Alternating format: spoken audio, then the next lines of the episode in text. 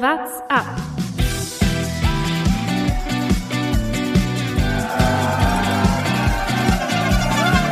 Alle rüber, Jattak, alle! Alle rüber! Der Radsport-Podcast. Eine neue Folge WhatsApp, eine kleine Sonderfolge, so viel kann ich schon mal hier gleich zu Beginn ankündigen. Eigentlich soll es heute mit unserer Saisonvorschau weitergehen, aber wir haben da nochmal ein extra Thema eingeschoben aus aktuellen Gründen, was so in den letzten Wochen passiert ist. Kommen wir später noch dazu. Vorher wollen wir erstmal darüber sprechen, was radsporttechnisch bei den ersten Rennen passiert ist und das mache ich natürlich wie immer mit meinen beiden Kollegen Thomas Gerlich Grüße. und Jonas Bayer.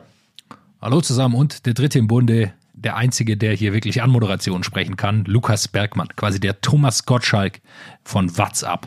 Herzliche Grüße. Den Gag machst du jetzt auch schon seit äh, vier Folgen. Das hat sich so ein bisschen zum, zu deinem, äh, zu seiner Catchphrase herausgestellt, oder? Ja, ich, ich will hauptsächlich freundlich sein natürlich. Ich möchte dich auch vorstellen. Du, du überlegst dir immer einiges, sagst Hallo Thomas, Hallo Jonas, dann will ich natürlich auch äh, mir was Er für dich überlegt überlegen. sich einiges und sagt Hallo. das ist die das ist die. Vorbereitung. Stark. Das ist die meiste ist Vorbereitung, die wir für diesen Podcast hier zu tun haben. Ja, ja. Tatsächlich. Das ist sehr gut, Thomas, dass du meinen kleinen Gag nochmal äh, erklärt hast. Das macht's immer Ah, gut. okay. Gags ist- nochmal ich habe ihn- aufnehmen. Ich habe ihn nicht mal verstanden. Ich bin gespannt, wie das jetzt heute wird, weil sonst machen wir, das kann man sagen, sonst machen wir eigentlich immer so zumindest vier, fünf Minuten kurze Vorbesprechung. Jeder sagt mal so zwei, drei Themen, die er ansprechen möchte. Heute null. Mal schauen, was es wird. Wir starten einfach mal ins Blaue. Ich spüre hier gleich zum Start dieser Aufnahme ein paar aggressive Vibes zwischen euch beiden. Geht's, eu geht's euch gut Hä, oder um habt ihr Gottes hier Willen. Probleme miteinander? Um Gottes Willen. Ich bin großer Fan von Jonas Bayer, seitdem ich höre, dass er letzte Woche die perfekte Rollenwoche hingelegt hat, jeden Tag auf der Rolle war. Lustige dabei, Jonas, no offense, Bergi hat mir eine Sprachnachricht geschickt. Hörst du das? Hörst du das? Und ich habe nichts gehört. ja, das ist, Entweder ich, ist seine Rolle sehr leise. ja, ich habe mir eine Rolle für 4000 Euro gekauft, deshalb hört man einfach nichts. Stark, ja, okay. Nein, Die hält auch äh, 8000 Watt aus. Trugschluss. Ohne Geräusch. Ich habe eine, Das liegt eine eher an meinem schlechten Handy. An meinem schlechten Handy-Mikrofon, glaube ich. Das ist eher der Grund. Vielleicht lief nebenher dein Laptop. Das müssen wir vielleicht nochmal einfließen lassen. Als kleiner Insider für alle. Wir nehmen hier mal auf und Bergis äh, Laptop-Lüfter rauscht so unglaublich. Ich glaube, man hat immer das Gefühl, direkt neben einem Düsenjet aufzunehmen. Aber Wir, glücklicherweise hört wir man es hören auf mal der ganz Aufnahme kurz live rein. Wir hören mal ganz kurz live rein. Ich höre gar nichts. Nicht. Man ja, hört- jetzt hört man natürlich Aber nichts. wahrscheinlich Dafür ist das Mikro nicht. zu gut. Aber sagen wir es mal so, mit Bergis Laptop könnte man ruhig auch in seinem Hof im Herbst das Laub rauskehren. Einfach so, einfach einmal durchpusten, ist alles weg. Es ist auf jeden Fall uns über lauter als eine Rolle. Sprechen. Ja, lass uns über Radsport sprechen. Wollen wir direkt damit beginnen, worauf, sind wir ehrlich, worauf alle gewartet haben. Es ist Zeit, wir müssen uns die Zeit wieder nehmen. Es ist lange her, das ist das letzte Mal da. Und ich weiß, Lukas, du, ich weiß, Jonas, du und ich weiß, alle, alle warten nur darauf. Und sie sind wieder Teil unseres Podcasts, sie sind wieder da. Und damit merkt man, die Saison geht wieder los. Stravazen.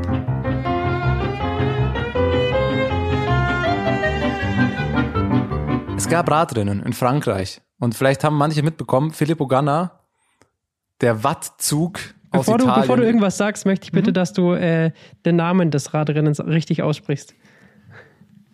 Nein. Ah, Kannst ihn du? Natürlich nicht. Es war in Frankreich, das muss reichen. Das Land ist schon mal da. Und es soll gar nicht um das Rennen gehen. Es soll um den, um das italienische Wattmonster Filippo Ganna gehen. Die vierte Etappe war's. Er hat eine Attacke gesetzt. Man kann, wenn ihr schaut, gibt das mal irgendwo auf YouTube ein, vielleicht sieht man das. Es war, glaube ich, so eine Fünfergruppe. Und dann kommt der Moment, in dem Filippo Ganna so 15 Minuten vor Ziel beschließt, jetzt, jetzt fahre ich einfach mal weg. Und diese Fünfergruppe versucht, im Windschatten irgendwie dran zu bleiben und die schaffen es nicht. Und dann alle äh, winken nur so mit ihren Armen und regen sich auf, aber Gunnar tritt einfach rein und es gibt Wattzahlen. Er hat das auf Strava hochgeladen. Man kann einfach, vielleicht wissen es eh schon manche, die, die es nicht wissen, leck mich am Arsch, nichts anderes. Die ersten sechs Minuten, 47 Sekunden dieser Attacke im Durchschnitt 509 Watt. Mal kurz äh, Maximum 988, also einmal kurz Vollgas reingetreten, er kommt da fast auf die 1000. Und insgesamt hat dieser, also 12 Minuten 27 vor Ziel, bevor er über die Ziellinie gerollt ist, hat er diese Attacke gestartet und auf diesen 12 Minuten hat er immer noch 488 Watt im Durchschnitt. Viel mehr muss man dazu nicht sagen. Es ist krank. Mich würden, mich würde echt mal sein Gewicht interessieren, weil ich habe das Gefühl, er ist ein bisschen schmaler noch als letztes Jahr. Ähm, da haben wir jetzt keine keine aktuellen Zahlen. Es ist auf jeden Fall jenseits der 6 Kilo, äh, 6 Watt pro Kilo. Äh, und diese Zahl, die ersten sechs Minuten, knapp sieben Minuten dieser Attacke, über 500 Watt. Äh, wir brauchen, wir brauchen irgendeinen Spitznamen für Filippo Ganna. Was für ein italienisches Verkehrsmittel ist schnell? Ich kenne mich da nicht so gut aus. Ich kenne nur diese kleinen APs oder diese kleinen Roller, aber das hat mit Filippo Ganna nichts mehr zu tun. Er ist keine Vespa. Nee, er ist eine, eine krass auffrisierte Vespa. Bugatti, Ferrari. Ich wollte gerade sagen, du, du hast jetzt also Bugana, also überlegt, ob es irgend, irgendein schnelles Automobil in Italien gibt. Was man da kurz ja, in uns ich muss, ja, ich muss ja dem Formel 1 Redakteur natürlich da, da diese, diese Schelte hole ich mir jetzt, hole ich mir jetzt zurecht ab. Aber gut, ja, äh, nennen wir ihn den Ferrari. Der Gunner, der Goldene. Aber trotzdem war, war Ineos nicht zufrieden am Ende des Tages, weil äh, sie haben die Rundfahrt äh, nicht gewonnen und haben danach gesagt, ja, vielleicht sind sie da mit falscher Taktik, aber zumindest mit Spaß für die Fahrer rangegangen an dieses Rennen. Und das finde ich mal eine ganz neue Seite von Ineos. Sonst ist alles immer durchgeplant bei denen. Und da haben sie auch mal gesagt, ja gut, lassen wir die doch mal Attacken fahren. Ähm, am Ende hat es nicht fürs Gesamtklassement gereicht, aber sie haben gesagt, im Nachhinein, wenn man mit einer anderen Taktik und einer besseren Planung reingegangen wäre, hätte man dieses Tappenrennen gewinnen können. So haben sie es äh, am Ende nicht gewonnen, aber äh, finde ich auch spannend dann die Aussage gerade von Ineos, dass sie das auch mal bewusst cool fanden, dass es nicht alles geplant war. So ganz neu ist es ja nicht. So sind sie auch äh, dann in Giro gefahren, als Sharon Thomas ausgestiegen ist. Äh, und haben aber das Giro war ja gewonnen. gezwungen, erzwungenermaßen. Richtig. Und äh, danach haben sie aber auch in Interviews gesagt, ob, äh, dass sie über, am Überlegen sind, ob sie das jetzt öfter machen wollen. Jetzt versuchen sie es offensichtlich. Ähm, aber das ist natürlich ein Zwiespalt, wenn sie wissen, okay, wir hätten das Ding eigentlich gewinnen können. Ghana ist so stark, vor allem wenn es dann Zeitfahren gibt. Zeitfahren in so kurzen Rundfahrten natürlich immer extrem entscheidend, wenn man da äh, mitmachen kann oder so mittun kann wie Ghana, der einfach immer 20 äh, Sekunden, 30 Sekunden je nach Länge schneller fährt als alle anderen, dann kann man so eine Rundfahrt auch mal leicht gewinnen. Tim Wellens. Das Zeitfahren hat er dann auf jeden Fall gewonnen. Ähm, Tim Wellens, sorry Berge, dass ich dich unterbreche, der hat die Gesamtwertung sich dann geholt, weil er, glaube ich, die erste Etappe da direkt ähm, gewonnen hat und da die, die meiste Zeit noch mit äh, rausgefahren ist. Ähm, stark allerdings, vor allem Nies Polit ist durch das Zeitfahren noch aufs Treppchen gefahren. Ist er, glaube ich, von Weiß nicht, ob er vorher in GC, glaube ich, auf neun war, hat auf jeden Fall einige Plätze nochmal gut gemacht. Äh, und auch der hat ein echt starkes Zeitfahren hingelegt. Der ist, lag, glaube ich, nach dem, nach dem Ziel eine Minute überm Lenker und hat nur noch nach Luft gejapst. Also das war wirklich krass, hat er einiges rausgehauen, starker Einstand für ihn bei Bora. Auch hier, danke Nils, es gibt Wattzahlen. Auch das Zeitfahren immer noch mal mit äh, ja, gewichteten Leistungen, Normalized Power von 456 Watt über circa 16 Minuten. Also das war wirklich stark, da hat er einiges rausgehauen ähm, da Glückwunsch, denke mal für ihn ein ganz guter Einstand im neuen Team. Auch der, habe ich das Gefühl, ist noch mal ein bisschen schmaler geworden als die letzten Jahre oder als letztes Jahr. Ja, Gesamtwertung darf man jetzt bei, bei dem Rennen auch nicht überbewerten. War viel Ausreißergruppen. Tim Wellens hat in der Abfahrt angegriffen, die dritte Etappe gewonnen. Also äh, wie immer ist auch ganz, ganz früh noch in der Saison. Und äh, muss man jetzt auch abwarten, wie sich das entwickelt. Kwiatkowski auf Platz zwei, ähm, was sicherlich erfreulich ist auch äh, für Ineos. Ähm, zudem Christoph Laporte die erste Etappe gewonnen aus Sicht von Kofidis, einer der vergessenen Sprinter bei Kofidis. Die haben ja nicht nur Viviani, den wir hier letzte Woche angesprochen haben, äh, mit Pascal Ackermann im Gespräch, sondern eben auch Christoph Laporte, der auch ein super Sprinter ist, der da immer ein bisschen aber vergessen wird, weil er dann doch nicht immer die größten Rennen fahren darf, aber sicherlich immer wieder seine Chance bekommen wird, auch aus Sicht von Kofidis. Viviani ist übrigens wieder zurück im, im Training nach seiner Herz-OP, scheint also alles glatt gelaufen zu sein beim Italiener. Und wer auch wieder, wer auch wieder zurück ist und wieder Radfahren darf, ist Remco Evenepoel. Hat jetzt, aber sie äh, wissen noch nicht, wie schnell sie wieder anfangen bekommen. wollen mit ihm. Ja, aber äh, man kann gespannt sein. Er hat zumindest offiziell das Go bekommen, dass er ab jetzt wieder aufs Rad darf. Ähm, und da werden wir mal schauen, ob es für einen Giro schon reicht, den er mal anvisiert hatte. Aber da werden wir sicherlich dann noch, noch einiges sehen. Ich habe noch eine Ergänzung zu machen zum Interview von letzter Woche mit Pascal Ackermann, wo wir ja auch, glaube ich, hatte es nochmal angesprochen mit Fernando Gaviria und ähm, glaube ich, was ich da ausgelassen hatte, wo ich jetzt nochmal drüber nachgedacht hatte, Gaviri war ja natürlich auch positiv auf Corona getestet. Der war doch drei Monate dann in den äh, Vereinigten Arabischen Emiraten gefangen, falls ihr euch erinnert. Also das hat sicherlich äh, auch eine große Leistung, auch was worüber aktuell noch gar nicht so viel gesprochen wird, was man sicherlich im Auge behalten muss. Peter Sagan wurde jetzt positiv auf Corona getestet. Wie sich das langfristig auf Leistung auswirkt. Das ist sicherlich was, wo man erst äh, später Studien dazu sehen wird oder Berichte dazu, weil das äh, ja eine Lungenkrankheit ist, die einfach da Auswirkungen haben kann, auch wenn es keine Symptome hat. Also das sollte man, glaube ich, auf jeden Fall noch mal im Auge behalten, dass das einfach sehr, sehr schwierige oder schwerwiegende Auswirkungen hat auf die, auf die Sportler und Sportlerinnen natürlich, die, die sich da infizieren mit, mit diesem Virus eben.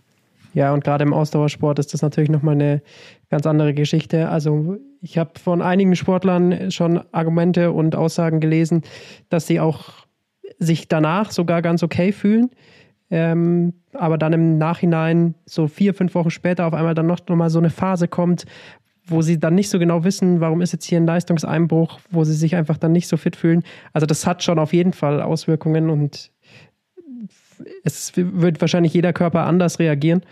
Und deswegen ist das auf jeden Fall was, was man definitiv noch beobachten muss und was vielleicht dann auch eine Erklärung ist für, ja, so ein schwieriges Jahr.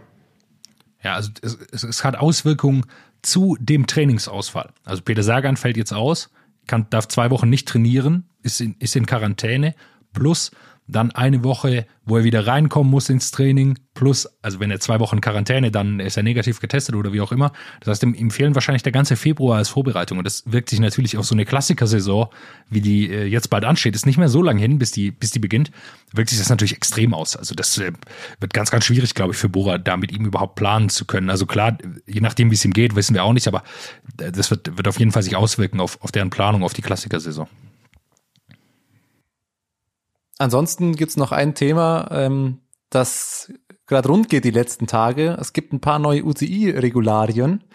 Und ähm, das werden sicher viele schon mitbekommen haben. Ich glaube, wenn man auf Twitter ist und auch nur eine irgendwie Radsportseite, ähm, einer Radsportseite folgt, dann hat man mitbekommen, dass die, äh, die Abfahrtsposition, die ja, glaube ich, größtenteils durch Christopher Froome vor ein paar Jahren ähm, bekannt geworden ist. Mittlerweile sehr viele machen eine Abfahrt. Das äh, Tack, die Tack-Position heißt sie. Ähm, ich meine, dass das Legen auf das Oberrohr, diese super flache Aero-Position verboten wurde. Aus Sicherheitsgründen. Und jetzt auch noch, das kam, glaube ich, dann erst vor zwei Tagen raus, die Position, die man häufig sieht, wenn äh, jemand eine Soloattacke fährt. Ne? Dieses Legen mit den Unterarmen auf den Lenker vorne, um da nochmal aerodynamischer zu sein, um da in der Attacke eben ähm, möglichst schnell wegzukommen. Auch die ist verboten aus Sicherheitsgründen. Und ähm, da wurde wahnsinnig viel diskutiert. Es, äh, viele Radsportler sagen, es ist lächerlich. Äh, es gibt aber jetzt auch mal mehr Stimmen, die dagegen sind. Eine Sache fand ich da ganz interessant, die man dazu sagen muss gerade in dieser Taktposition, also diese Abfahrtsposition auf dem Oberrohr, laut dem Statement der UCI gab es da im Dezember schon ein Meeting äh, bei Teams, Riders und Organizers. Also es waren Verantwortliche von Teams, es waren auch Fahrer dabei und es wurde einstimmig akzeptiert. Einstimmig akzeptiert, das finde ich ganz wichtig.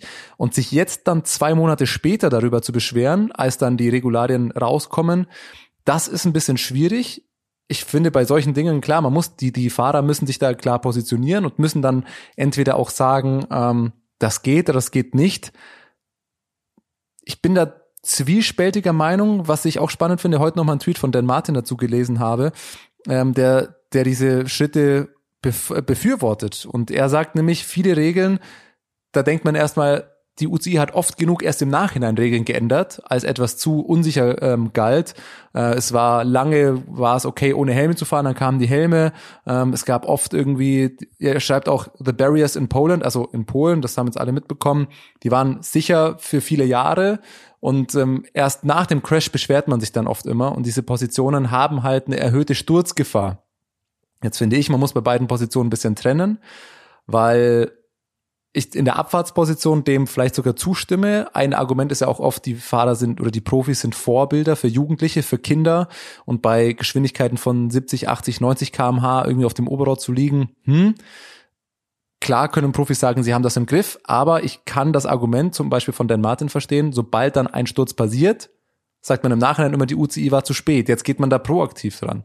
Was meint ihr dazu? Habt ihr dazu noch was gelesen? Habt ihr dazu überhaupt eine Meinung? Unterschiedlich, würde ich sagen. Also äh, diese, dieses auf dem Oberrohr liegen bei der Abfahrt, das äh, finde ich, ja, das kann man doch verbieten, was soll's. Das stört jetzt nicht groß. Die andere aber, äh, dieses in Zeitfahrposition begeben, da kenne ich einen Fahrer, der wird sich richtig aufgeregt haben. Und das ist Kaspar Asgren, weil ich glaube, der hat jeden sein, Sieg seiner Karriere so genau so rausgefahren. Kurzer Antritt, bis er 20 Sekunden Vorsprung hat und dann fährt er nur noch so. Und das ist, glaube ich, eine Position, die man nicht verbieten muss. Warum auch? Ähm, hätte man ja auch einfach diese äh, Lenker, die man beim Zeitfahren hatte, einführen können. Also das finde ich jetzt nicht so, das finde ich äh, ist unnötig, das, das zu reformieren. Die andere Position, da kann ich sagen, ja, das ist wirklich eine scheiß Vorbildfunktion, aber äh, da braucht es auch nicht immer nur Vorbilder, dass man als Kind einhändig oder freihändig fährt, sondern das äh, ist in einem selber auch ein bisschen angelegt, glaube ich, dass man da was riskieren will.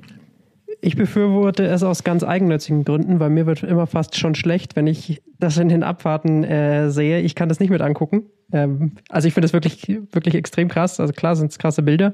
Und äh, die Kameras haben es in den letzten Jahren, glaube ich, auch immer bewusst dann natürlich nochmal spektakulär eingefangen. Das hat man natürlich dann auch beim Radsport ausgenutzt. Da muss ich sagen, bin ich jetzt nicht unbedingt dagegen.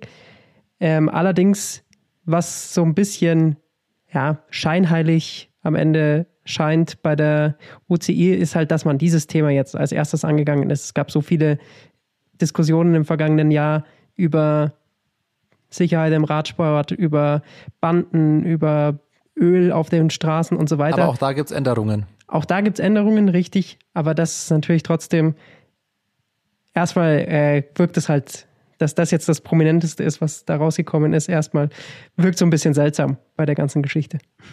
Dass also das jetzt auch die Sicherheit im Radsport so viel verbessern soll. Mhm.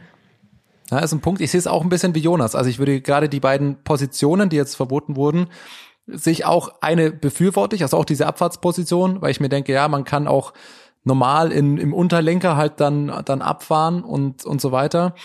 Bei der Oberarm auf dem Lenkerposition denke ich mir auch jemand wie Tony Martin oder sonst wie klar, das ist halt, also die werden dann vielleicht noch mehr leiden. Ich bin vor allem gespannt, was sich die Fahrer überlegen, also wie sie darauf reagieren werden, ob sie dann halt einfach nur im Oberlenker fahren oder so halbliegend auf den Bremsgriffen, weil das ist ja die Argumentation, warum es verboten ist, dass du da nicht mehr äh, bremsbereit bist, wenn du äh, mit dem Unterarm auf dem Oberlenker liegst. Und ich glaube, es nimmt vor allem einfach ein bisschen Spannung auch raus aus den Rennen. Weil genau diese Attacken nimmt man jetzt Hirschi bei der Tour letztes Jahr oder wie du gesagt hast, ähm, alle Klassikerfahrer, die eine Attacke setzen, wenn du diesen Vorteil eben nicht mehr hast, dass du vorne in einer unfassbar aerodynamischen Position fährst und wenn du alleine fährst, musst du eben auch nicht so bremsbereit sein wie logischerweise im Peloton, wenn du da an zehnter Stelle fährst und so weiter. Mm, da finde ich es auch, die, die, dieses, dieses Verbot kann ich nicht ganz nachvollziehen und ich befürchte, dass es da auch einfach ein bisschen Attraktivität von solchen Rennen nimmt, wenn eben ein jemand, der attackiert, der ein Solo vorne rausfährt, diese Position eben nicht mehr nutzen kann. Das äh, sehe ich da auch zwiespältig. Ansonsten gibt's auch noch Änderungen bei den Banden. Ich muss gestehen, ich habe das nicht ganz drauf. Es gibt aber auch da geht es mehr in Richtung Sicherheit, nochmal mehr Vorschriften, wie die Banden auf den letzten 1000 Metern und auf den im Zielbereich aussehen müssen, dass es da verpflichtendere Maßnahmen gibt. Und das fand ich ganz interessant, das Littering, also das Wegwerfen von Müll zum Beispiel, das wird härter bestraft, wenn es außerhalb von den vorgeschriebenen Zonen besteht. Und da habe ich einen ganz interessanten Tweet von Flamme Rouge war es, glaube ich, gelesen. Sie haben das mal nachgeschaut. So wie das jetzt bestraft werden würde, hätte es bei den Grand Tours 2020, glaube ich, über 40 Disqualifikationen gegeben, weil es jetzt nicht nur Geldstrafen, sondern bis zu Disqualifikationen geben kann, wenn du beispielsweise deine Flasche, deine Gel, äh, dein Tempo, was auch immer, einfach auf die Straße wirfst. Da gab es letztes Jahr schon ja große Debatten, weil die Veranstalter sehr, sehr große Geldbeträge eingenommen haben und die aber nicht irgendwie gespendet haben oder was weiß ich, sondern ich glaube, äh, ist gar nicht so ganz klar, was sie damit machen. Aber äh, ich finde es per se gut, dass man sich darum kümmert, dass einfach nicht äh, kein Müll weggeworfen wird. Ähm, ich weiß, dass es auch manchmal schwierig ist, gerade in den entscheidenden Phasen, aber ähm, wir leben einfach in einer Zeit, wo man nicht mehr einfach Müll auf die Straße wirft. Weder im privaten noch im Radrennen. Äh, Im, in einem Radstadion kann man das vielleicht machen, weil dann man das aufräumen kann, aber selbst da sollte man es nicht machen. Irgendwer muss es aufräumen und das sind meistens nicht die Radprofis. So muss man es einfach sagen. Und auch nicht die Teams. Ja, und auch nicht die Teams, ja. Also allein schon deshalb ist, glaube ich, einfach auch ein bisschen Anstand dabei, dass man nicht einfach Müll auf den Boden wirft, weil äh, auch im Privaten, ja, also irgendwer muss das aufwägen. Und, äh, das bin da nicht ich. Sehe ich absolut genauso. Und vor allem, ich glaube, das gibt es ja in jeder Sportart, diese Regeländerungen, die einfach diesen Erziehungs- Auftrag wie gefühlt damit dabei haben. Und das ist eine Regel, glaube ich, die wird jetzt komisch sein und die wird vielleicht für ein bisschen Diskussion sorgen. Und in zwei Jahren redet da auch kein Mensch mehr drüber und wahrscheinlich schon in einem, weil das dann einfach drin ist. Die ändert man einfach, um auch eine Erziehung, eine Vorbildsfunktion auszuführen und dann ist das gut. Einfach mit dem Zeitgeist zu gehen. Ich glaube, das ist das Entscheidende, was man da, was man da will. Eine interessante Diskussion, die ich noch gelesen habe, äh, die ich gerne noch einbringen will, würde, kam von Christopher Froome, der sich nämlich beschwert hat über sein neues Rad beim Team Israel Startup Nation. Und zwar geht es um die Scheibenbremsen. Es ist eine leidige und eine sehr lange Diskussion schon im Radsport. Was bringen Scheibenbremsen? Gerade im Profiradsport wird darüber sehr viel diskutiert. Auf der einen Seite ist es meistens eine Sponsorensache. Die wollen natürlich an ihrem Rad, dass am Ende die Scheibenbremsen mitverkauft werden. Und deswegen sollen die Profis auch damit fahren. Chris Froome ist es natürlich gewohnt von Ineos, dass ohne Scheibenbremsen gefahren wird. Die haben immer bewusst darauf verzichtet. Und sind dieses Jahr das einzige World Tour Team, muss man dazu sagen. Es sind alle anderen Teams, auch zum Beispiel äh, UAE, die letztes Jahr auch noch mit Felge gefahren sind, steigen diese auf äh, Scheibenbremsen um. Äh, Ineos wird 2021 das einzige World Tour Team mit Felgenbremsen sein. Und auch alles, was man liest, muss man ja sagen, also alle, die Profis sind meistens, sind jetzt auch schon davon überzeugt von dem Konzept Scheibenbremse, einfach weil, weil man einige Stürze vermeiden kann, die man mit äh, Felgenbremse nicht vermeiden kann. Und das ist eben genau der Punkt. Also man kann überall super bremsen, das hat auch Christopher Froome zugegeben, aber was ihn stört, es ist immer ein leichtes Schleifen dabei, sagt er. Es äh, hat natürlich den Gewichtsnachteil, obwohl ich jetzt sage, das ist bei diesen sehr, sehr leichten Rädern, ähm, die sind so leicht gebaut, klar, ein kleiner Gewichtsvorteil ist vielleicht da, aber im also Großen der und Ganzen. letztes Jahr hatte nicht das leichteste Rad im Peloton. ja. Wollte ich gerade sagen. Also es ist, ist, dann auch nicht immer so stark, wie man das dann annimmt, diese Unterschiede noch, die dann aber am Ende so viel verstehen. ausmachen. Aber er. Ich kann ihn absolut verstehen. Weil ich, also ohne Scheiß. Das ist, das kennt jeder. Ich mache das auch immer. Du fährst mit drei, vier Leuten, sagst, heute sind Intervalle auf dem Programm und du von Anfang an sagst schon, ah, oh, heute, ich habe ganz komisch, ich weiß nicht, ob heute, du legst dir deine Ausreden parat von Anfang an sagst, ja, irgendwie das Essen war Jetzt nicht so gut. Ich habe auch ganz schlecht geschlafen. ich habe auch echt einen stressigen Arbeitstag und da, du musst am Anfang schon mal unterschwellig so ein, zwei Gründe liefern, die du im Nachhinein anführen kannst. Das ist doch, kennt doch jeder. Thomas, mach dir keinen Kopf. Du kannst gern mein Rad mit Felgenbremse haben, äh, im Tausch gegen deinen Canyon. Macht mir nichts. Der hat aber auch, Thomas hat auch eine äh, Felgenbremse. Ja? Der hat keine Scheibe. Ja, ich habe auf beiden Felgen. Okay. Ich ah, fahre mit, fahr mit, Scheibe tatsächlich und bin sehr zufrieden damit. Habe allerdings ja, auch ab und zu dieses, dieses, Problem, das Chris Froome anspricht, das muss ich schon sagen, dass äh, man auch immer darauf achten muss. Ab und zu schleift das Ding. Und Aber du hast auch keinen Chefmechaniker, der dir vor jedem Rennen das, die Bremse perfekt einstellt. Das ist richtig. Aber trotzdem besteht dieses Problem bei Scheibenbremsen. Das darf man ihm äh, nicht ankreiden. Er hat ich kenne mich da zu wenig aus. Ich kenne mich damit zu wenig aus, muss ich zugeben, aber ich glaube, im Training ja klar und wenn du öfter mal damit fährst, dass da, dass es leichte Schleifen hat, okay, aber ich, ich persönlich glaube, aber das ist ich, keine fundierte, kein fundiertes Wissen.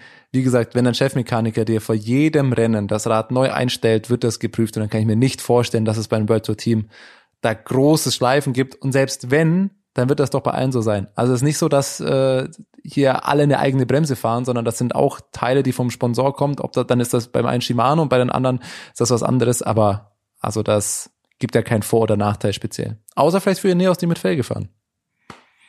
Aber äh, also mir ist diese Felgenscheiben-Diskussion fast schon ein bisschen. Interessant finde ich das natürlich aber trotzdem äh, schon, dass hier Christopher Froome zu einem neuen Team kommt und dann als erstes hier gleich mal das Rad schlecht macht. Weiß ich nicht, ob das dem Sponsor und dem Team so gut gefällt. Das glaube ich auch, ob man da im, äh, in den Büros von Factor, als man das gelesen hat, ob man sich da so gefreut hat. Hm. Aber gut. Einige Jubelsprünge gemacht, äh, die Jungs bei, bei Factor. Oder auf jeden Fall bei Pinarello, weil die bei Ineos gesagt haben, so. ja, wir kommen wieder zu uns, wir geben dir das richtige Rad. Weiß ich nicht, ob sie ihn wollen, aber vielleicht als Werbeträger will man ihn auf jeden Fall haben. Das definitiv, glaube ich. Wo wir schon beim Stichwort, also ich habe noch zwei kleine Themen. Äh, kurze, eine, grad, kurze ja? Frage noch dazu von mir. Äh, glaubt ihr, äh, Chris Froome, ist es jetzt noch erlaubt, Bilder von seinen ganzen Siegerrädern zu machen im Hintergrund? Also er hat ja immer diese ganzen Bilder ah, in, in jetzt andere Radmarke. Ah, Kampf. Ich weiß es nicht. Mal sehen. Das ist eine gute Frage, weil ich glaube, es wird schwierig sein, seinen Trainingsraum da da irgendein Bild zu machen, ohne dass eins der sieben gelben oder pinken Roten. Räder im Hintergrund, die da hängen, wird er bestimmt noch haben. Die komplette Farbpalette wird immer noch zu sehen sein und auch die Marke wird wahrscheinlich zu sehen sein. Das würden sie nicht verhindern können.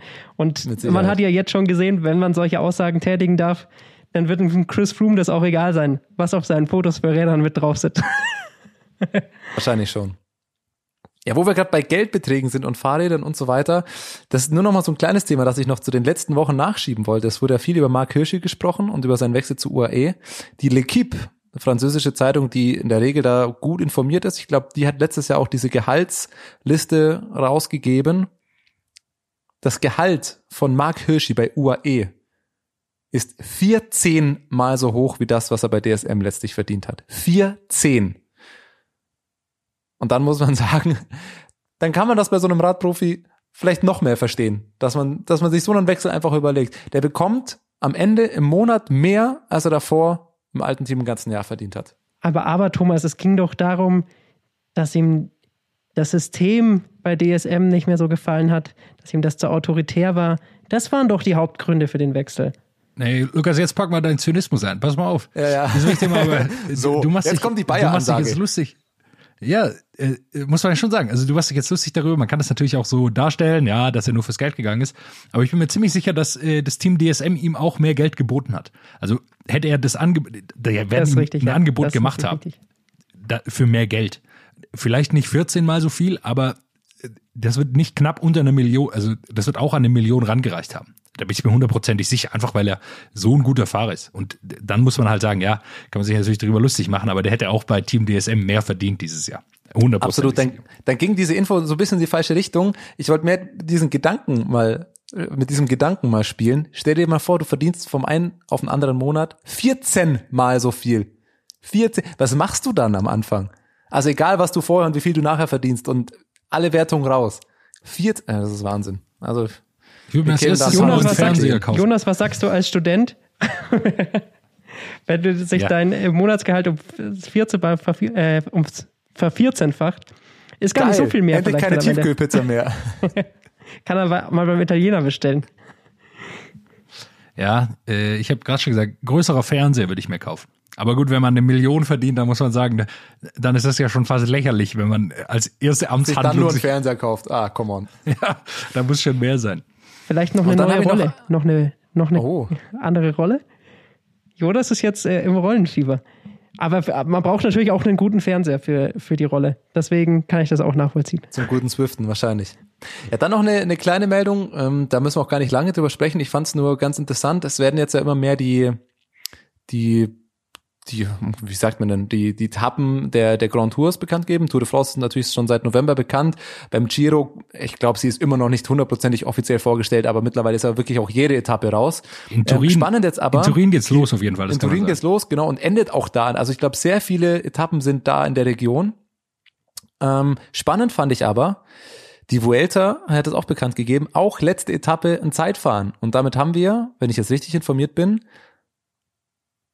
auf jeder, nee, warte mal, Tour de France ist ja Quatsch, da ist die letzte Aber Etappe. Tour de France ist kein- Jetzt wollte ich kein- gerade sagen, kein Zeitfahren auf aber der hat die Tour, aber hat die Tour nicht auch wieder äh, die 20. Etappe als Zeitfahren?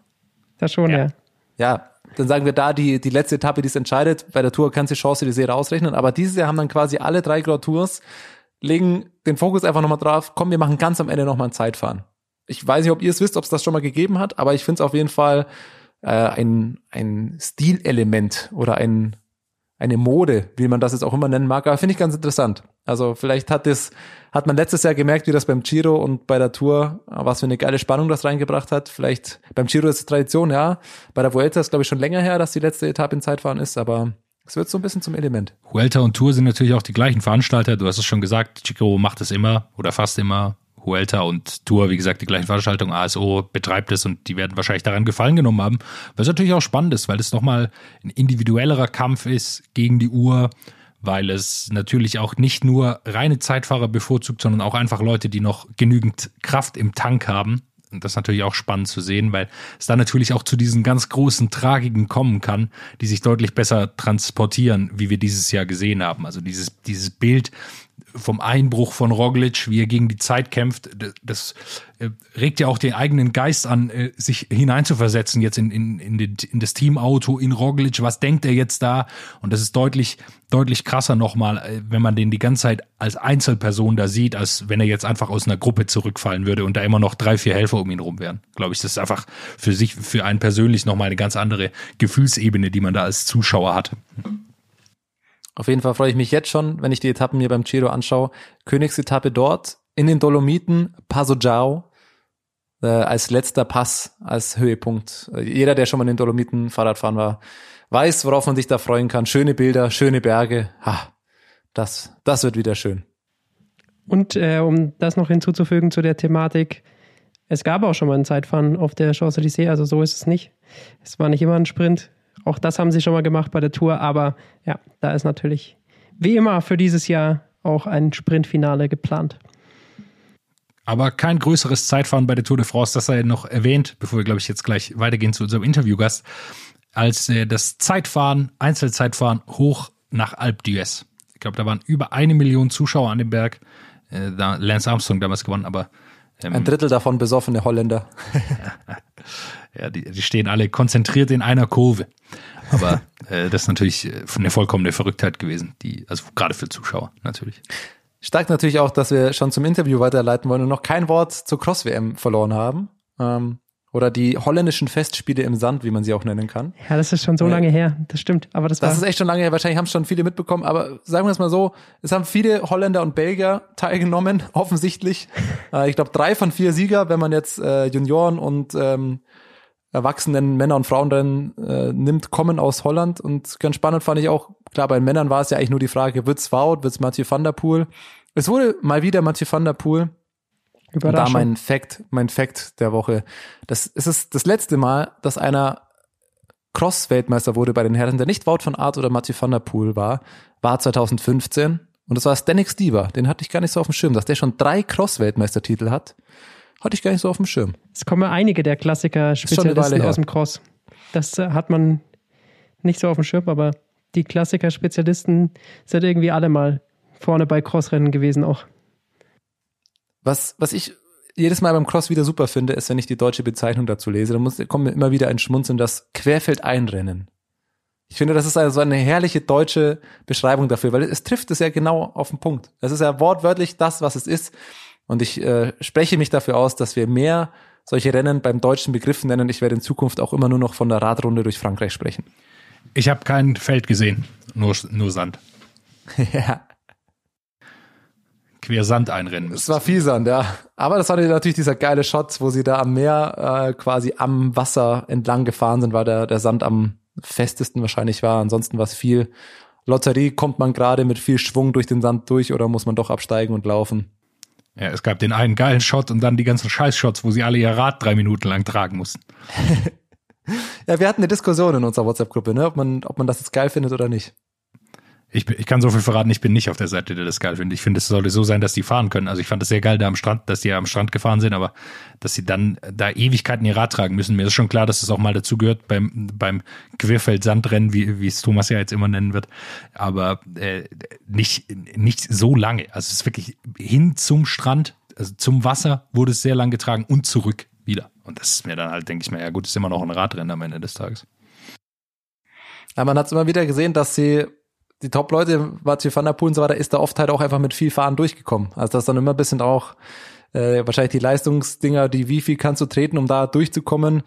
Am Ende gebe ich dir auch recht, klar, man will da jetzt nicht die ganze Zeit die Leute ihr Fahrrad tragen sehen oder hier nochmal eine künstliche Rampe aus einem Metallgerüst und sonst wie, weil es diesen natürlichen, natürlichen Charakter nimmt. Aber ich bin schon Fan davon, da möglichst viel außerhalb von Straße oder befestigten Wegen zu fahren, einfach so quer durch die Natur. Ich finde, das ist ein geiles Element. Ich bin eher ein, ein Gegner von diesen Metallbrücken, die, die künstlich aufgestellt werden, einfach nur um noch halt ein schweres Element da drin zu haben.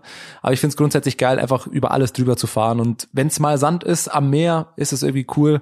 Äh, ist es auch mal ein Element und dann muss man es vielleicht auch mal kurz das Rad tragen. Aber diese Diskussion wollen wir jetzt nicht ausufern lassen hier. Dann lass uns zum Interview kommen. Ihr zwei habt ein Interview geführt zum Thema Doping. Eigentlich äh, steht ja die Saisonvorbereitung von uns so ein bisschen an. Wir haben letzte, vor zwei Wochen über die Sprinter gesprochen. Äh, geht auch noch weiter mit Klassikerfahrern, ähm, Gesamtklassementfahrern, Blick auf den Frauenbereich und so weiter. Aber äh, es hat sich doch was anderes noch aufgedrängt und das ist äh, das Thema Doping, das auch äh, unter anderem ähm, aufgeworfen wurde von der ARD-Redaktion und äh, da hatten wir einen wunderbaren Gast, den ihr interviewt habt. Ja, vor allem geht's um den aktuellen Aufhänger der Operation Adalas, die ja wahrscheinlich vielen Leuten dann doch ein Begriff ist. Äh, diese Urteile, die aus München kamen oder der Prozess, der da in München geführt wurde, mit vor wenigen Wochen den ersten Urteilen dazu. Und da dachten wir uns aus diesem aktuellen Anlass, wollen wir auch mal, es war uns auch eine Herzensangelegenheit, darüber mal zu sprechen. Und äh, es ist ein langes Gespräch geworden, es ist ein gutes Gespräch geworden mit viel Inhalt. Ähm, ich wünsche viel Spaß dabei und ich glaube, nachdem ich das Interview jetzt auch anmoderiert habe, Lukas, sag du noch schnell einen Satz dazu, sonst folgt wieder meine Stimme auf meine eigene Stimme. Es kommt noch der Trainer. In drei, zwei, eins. Ich freue mich sehr äh, auf das heutige Interview. Ich bin sehr gespannt. Ähm, wir widmen uns heute einem Thema, das uns selber sehr interessiert, das uns selber sehr am Herzen liegt und deswegen bin ich umso glücklicher, dass wir uns dem Thema mal annehmen können. Ein zugegeben nicht ganz einfaches Thema und deswegen haben wir uns da heute einen absoluten Experten eingeladen, der uns dieses Thema hoffentlich uns und auch den Hörern ein bisschen näher bringen kann. Wir freuen uns sehr. Jörg Winterfeld, erstmal schön, dass du da bist und danke für deine Zeit. Gern. Ähm, Jörg, um dich mal kurz vorzustellen, ich habe, wenn man zum Beispiel dein Twitter-Profil nimmt, steht in, in der Beschreibung, du bist ähm, Journalist, specialized in research on sports, politics and doping. Also Sportpolitik und Doping. Du bist Journalist, du bist bei der Berliner Zeitung, bist aber auch bei der Eye-Opening Media, eine Agentur ähm, unter der Geschäftsführung von Hajo Seppelt. Und vielleicht merkt man jetzt dann schon am Namen Hajo Seppelt, den kennen vielleicht einige. Du bist Doping-Journalist seit wie, also erstmal ist das richtig so, wie ich das bisher wiedergegeben habe. Und wie lange bist du schon in diesem Beruf? Wie lange machst du das schon? Hm, nee, ist nicht ganz richtig, weil das parallel sich natürlich nicht verträgt. Ähm, also ich war bei der Berliner Zeitung und bin seit Mitte 2018 bei Hajo Seppelt in der Firma. Ähm, nicht gleichzeitig beides. Ähm, ich arbeite im Prinzip im Bereich Doping, Sportpolitik, äh, seit ich Sportjournalist geworden bin, also spätestens irgendwann, als ich in Zeitungsredaktionen zuerst eingestiegen bin, äh, hat dann relativ schnell eine Spezialisierung auf diese Gebiete stattgefunden. Mich interessiert auch sonst ähm, alles am Sport. Ähm, ich gucke sehr gern Fußball, aber ich habe schnell gemerkt, ähm, dass ich nicht zu denen gehöre, die ähm, vor allen Dingen wild darauf sind, irgendwie die privaten Kontakte zu Fußballprofis und zu allen möglichen Leistungssportlern zu bekommen, sondern dass mich eher die Hintergründe interessieren, wie organisiert wird, ähm, inwiefern das gut organisiert wird, inwiefern im Hintergrund Schwachstellen sind äh, und, und äh, dass ich da einfach geguckt habe, dass ich mich darauf konzentrieren kann. Du bist und auch Teil gewesen aller Veröffentlichungen oder viele Artikel, die man gelesen hat, ähm, gerade bei der AD Sport äh, oder Dopingredaktion, alles was rund um die Operation Aderlass rausgekommen ist, stand häufig Hajo Seppelt und dein Name eben dran diese, das ist der aktuelle Aufhänger, da wollen wir heute auch viel drüber sprechen. Wie lange bist du rund um die Operation Aderlass da schon drin? Also wie lange beschäftigt dich das schon in deinem Arbeitsalltag? Eigentlich von Beginn an. Also ich habe den Film mit äh, Johannes Dürr, der eine Grundlage war für vieles davon, äh, nicht selbst mitgemacht. Da habe ich nur äh, das immer wieder verfolgt, wie die Kollegen das gemacht haben. Ähm, der ist quasi entstanden kurz nachdem ich zu der Firma gewechselt war. Die Vorgeschichte habe ich nicht wirklich mitbekommen. Ähm, bei den Dreharbeiten, als sie losgingen, dann bei den ersten Gesprächen war ich mit dabei. Ähm, bei der Filmherstellung selber nicht mehr. Ähm, und ähm, ich habe dann aber, als die, äh, als wir waren, ich war zum Beispiel mit dem Hajo unten ähm, bei der nordischen Ski-WM in Seefeld. Ähm, als es dann dazu kam, dass diese Razzia kam, war ich auch bei der Pressekonferenz, die dann da vor Ort stattfand, äh, und habe dann im Anschluss daran ähm, mit recherchiert und wir haben dann im Anschluss eben ähm, diverse Stücke dazu gemacht, bei denen wir in wechselnden Besetzungen gearbeitet haben und ich häufig mit dabei war, nicht zwangsläufig. Da würde ich, gleich, gleich mal einhaken, ähm, weil jetzt schon so viele Namen natürlich und äh, Ereignisse gefallen sind. Ähm, haben wir uns überlegt, vielleicht ist es ganz gut, wenn wir am Anfang einmal so ja die wichtigsten äh, Protagonisten einmal kurz äh, durchgehen, die, glaube ich, im Laufe des Gesprächs immer wieder fallen werden.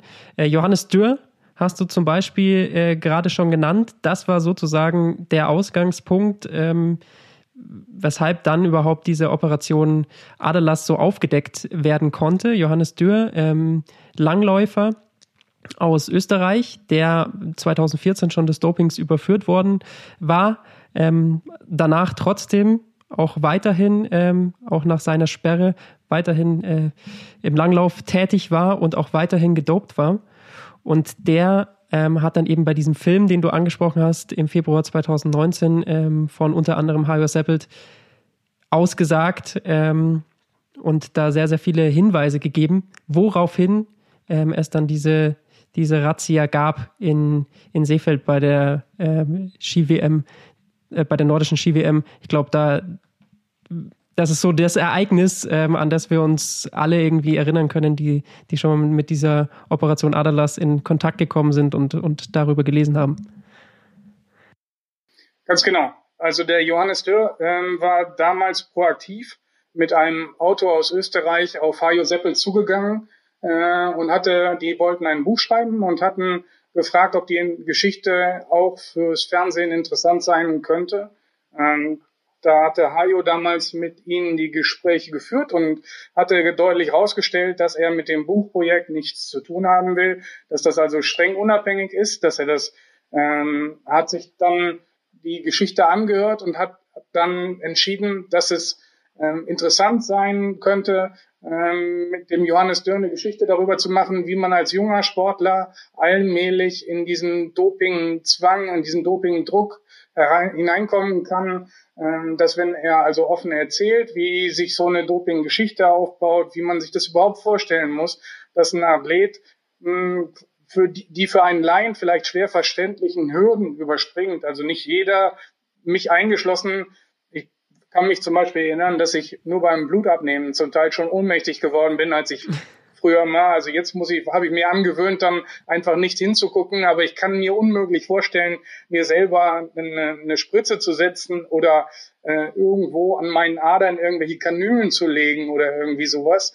Ähm, abgesehen davon, dass das Fachwissen fehlt, aber einfach, dass es da so eine Hemmschwelle gibt. Und das war eben interessant dann zu hören, wie, wie, wie das einfach bei Athleten so funktionieren kann, ähm, dass die die Hemmschwelle sowohl bei Medikamenten als dann auch intensiveren Behandlungen äh, wie Infusionen und, und Blut abnehmen und Blut zuführen und sowas, wie die das ablegen können und wie sowas funktionieren kann. Und da war zuerst vom Blutdoping nicht die Rede, das kam erst später hinzu. Äh, also, und der Johannes Dürr hat dann also geschildert, wie er als junger Sportler in den österreichischen Skiverband reingekommen ist, wie er sehr ehrgeizig war, wie er gemerkt hat, dass es quasi ohne Medikamente ähm, ganz schwer möglich ist, ähm, ähm, mitzuhalten, wie sich die Sache entwickelt hat, dass es zuerst sehr viele legale Sachen waren, aber, aber die Betonung dabei genauso auf legal wie auf sehr viele, dass man also erstaunt ist, wenn man als Laie sieht, was so ein gesunder Sportler dann neben seinem Bett auf dem Nachttisch oder wo immer stehen hat äh, und das als notwendig empfindet, zur Ausübung seines Spitzensports gleichzeitig zu konsumieren. Und äh, dann hat Johannes Dürr zusätzlich dann äh, erzählt, wie sich das dann gesteigert hat, wie auch ähm, äh, man muss da sehr aufpassen. Ähm, äh, weil der österreichische Skiverband ähm, versucht hat oder auch letzten Endes durchgesetzt hat, ähm, ihn, ihn ähm, auf Untersagung bestimmter Sachverhalte zu verklagen. Ähm, denn die, die Frage, die sich stellt, ist inwieweit für uns, die für uns auch interessant war und die sich stellt, ist, inwieweit das also mh, hm, zumindest toleriert ist, womöglich sogar von irgendwelchen Verbänden oder von irgendwelchen Organisationen, im Radsport sind es einzelne Teams, angeleitetes Verfahren ist. Das ist natürlich auch dann darüber hinaus interessant. Ähm, und wenn man da die Geschichte ja so hört, darum, da geht es ja dann eben vor allem darum, ähm, ist es System oder sind es eben Einzeltäter? Das ist, äh, ist ja genau der, der Punkt und die Frage, die sich, die sich da dann eben stellt, eben ob, ob Ganz genau. toleriert wird. Und das System versucht Ähm, eben immer klarzustellen, dass es nie ein System ist, sondern immer nur Einzeltäter. Also das System versucht herauszuarbeiten, dass es immer nur einzelne schwarze Schafe sind. Äh, Und wir haben uns dann eben immer gewundert, dass wir zum Teil auf ganze Herden schwarzer Schafe getroffen sind, von denen das System aber keine Ahnung gehabt haben will, dass, warum das jetzt so ein, so ein Herdentrieb gewesen sein soll. Also das System plädiert immer auf unschuldig. Äh, und für uns ist das äh, fast nie plausibel. Also in manchen Fällen mag das so sein, aber man muss dann natürlich zu dem Eindruck kommen, je mehr Leute du in irgendeinem abgeschlossenen Bereich hast, die alle in irgendeiner Weise gegen Normen verstoßen, ob nicht derjenige, der den Bereich regelt, womöglich ähm, mindestens das toleriert haben muss, wenn er nicht schon aktiv dabei mitgewirkt hat. Um den Nachweis zu erbringen, der fällt sehr, sehr schwer. Ähm, der Johannes hat das vor Gericht in Österreich probiert. Ähm, der ist dann letzten Endes nicht damit durchgekommen. Ähm, die Umstände ähm, sind ein bisschen sehr kompliziert, deswegen will ich die hier nicht weiter erörtern. Die Frage ist, äh, ob man es nicht letzten Endes äh, hätte beweisen können.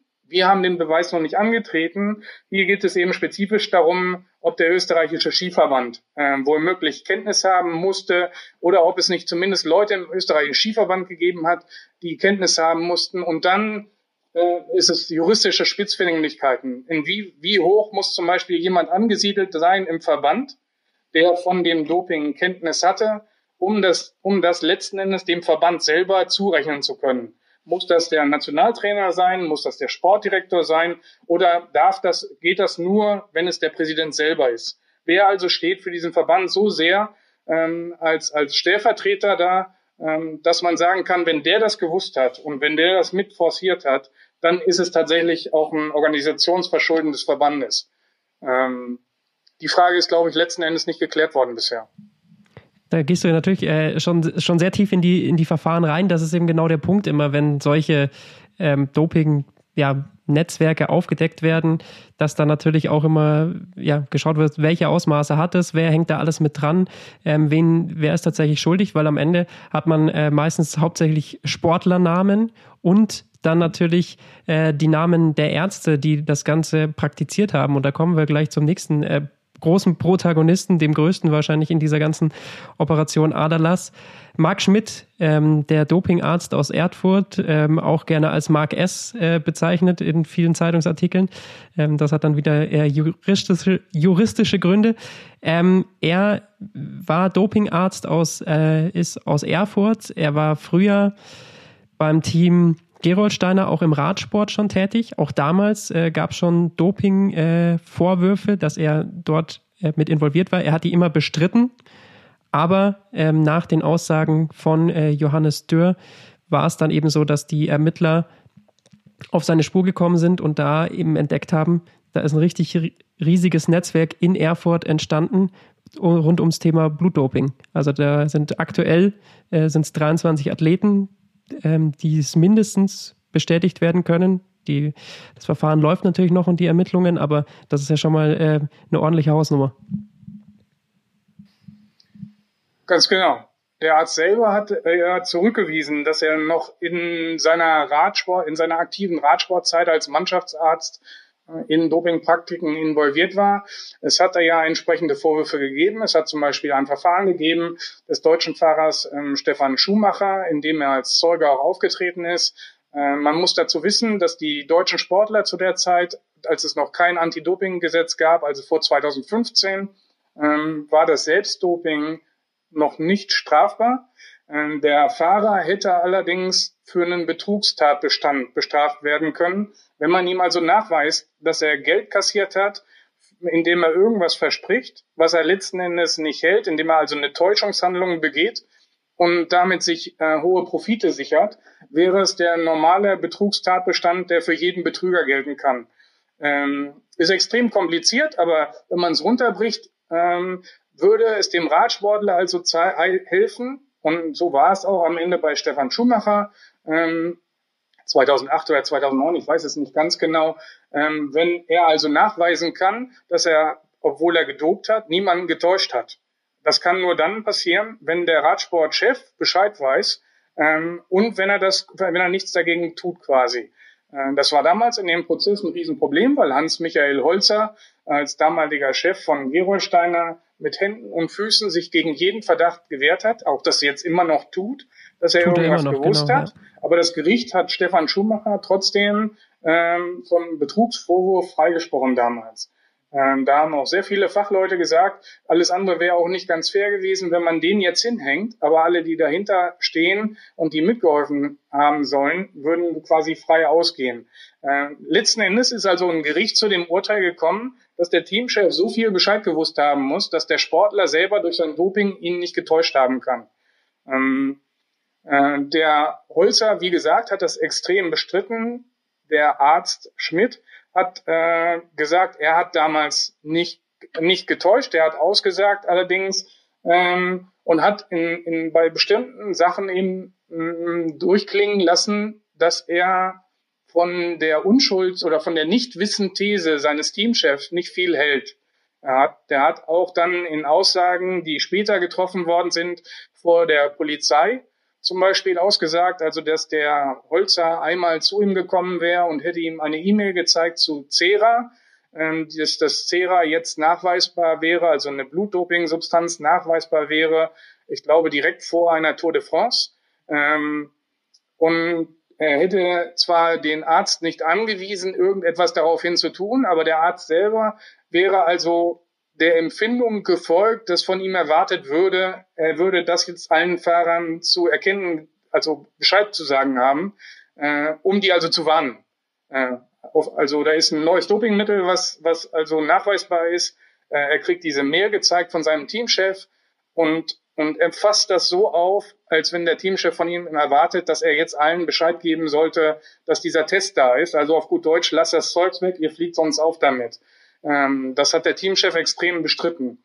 Und es gab einen zweiten Beispiel, ein zweites Beispiel, was der Arzt angeführt hat. Äh, da ging es um einen italienischen Radrennfahrer, den dieser Teamchef äh, Holzer verpflichten wollte. Und der ist untersucht worden von Mark Schmidt. Und Schmidts Darstellung ähm, gegenüber den Ermittlern war so ungefähr, ähm, das Blut war nicht mehr rot, das war schon pink. Ähm, also der, der war der war so auffällig, den, den darf man quasi nicht ein, also wenn man ein gutes Gewissen haben will, darf man den nicht einstellen. Er ist dann doch eingestellt worden, äh, trotzdem, und ist dann kurze Zeit später aufgeflogen wegen Dopings. Also ist überführt worden. Ähm, aber das war so der Anfang. Ähm, Schmidt selber beteuert die ganze Zeit, obwohl er auch belastet worden ist, zum Beispiel von dem früheren Radrennfahrer Bernhard Kohl, äh, dass er zumindest ähm, zur, also eine Verfügung, also dass er da irgendwie zumindest wusste, worum es geht irgendwie. Ähm, er hat Schmidt beteuert, während seiner Radsportzeit als Angestellter von Radsport, äh, von Teamstellen niemals gedopt zu haben oder teilgenommen zu haben. Ähm, und äh, er ist dann durch die Berichterstattung da hat er unter, unter anderem meinen Kollegen Hajo Seppelt angeführt. Durch dessen Berichterstattung hat er nie wieder einen Job im Radsport bekommen und nimmt ihm das sehr übel. Ähm, äh, und hat sich dann, also er hat dann ausgesagt entsprechend, er habe sich dann gedacht, irgendwie, okay, ist der Ruf eh ruiniert, dann kann ich jetzt es auch ungeniert leben und hat dann erst danach angefangen, angeblich, ähm, Radsportler zu dopen. Was eben kurios ist, wenn man sieht, dass er seine prominentesten Kunden ganz eindeutig am Anfang seiner Doping-Karriere hatte. Denn die Fälle, die, also ganz eindeutig die, die Mandanten oder die Patienten oder wie immer man seine Kunden nennt, die Kunden einfach nur ähm, sind, sind Alessandro Petacchi und, und Danilo Hondo am Anfang, sind ganz eindeutig die größten Namen, die er dabei hatte. Äh, und äh, ohnehin ist der Radsport der Bereich gewesen, der bei ihm am prominentesten vertreten ist. Äh, und zuletzt ist ja in Österreich auch der Sportler Stefan Denefel verurteilt worden, äh, dem, soweit ich weiß, die höchste äh, Betrugs, also die höchste Betrugssumme vorgeworfen worden ist von allen.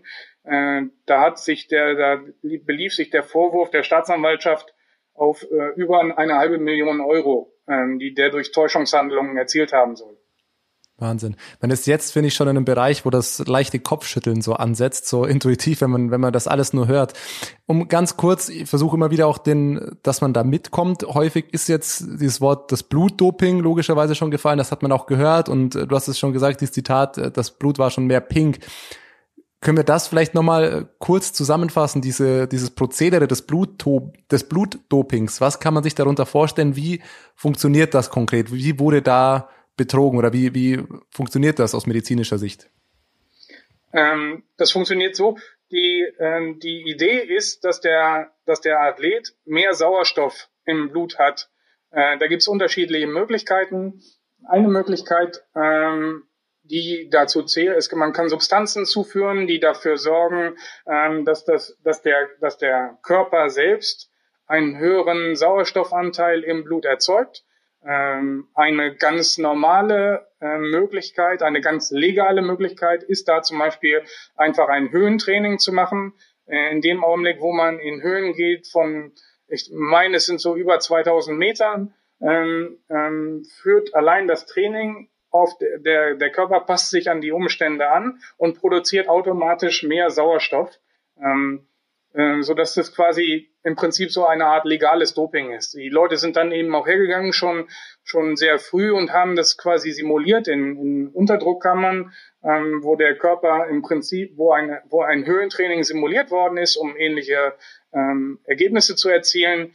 Ähm, und der verbotene Bereich ist dann in dem Augenblick, wo man mit Medikamenten nachhilft oder indem man den Leuten Blut abnimmt, ähm, die roten Blutkörperchen extrahiert und vor Wettkämpfen wieder zuführt. Ähm, als Methode ist das seit der Einführung des Anti-Doping-Gesetzes verboten.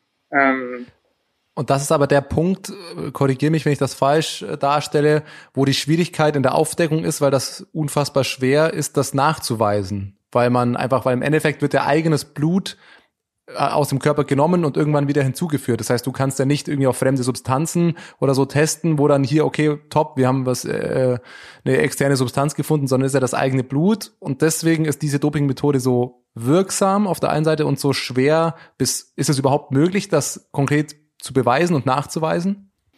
Theoretisch ist es möglich, wo sich dieses Netzwerk von Mark Schmidt aber ausgezeichnet hat, ist ähm, gerade in den Verschleierungsmethoden ähm, zusätzlich. Also die, die Methode des Blutdopings selber ist jetzt hm, keine exklusive Erfindung von diesem Arzt.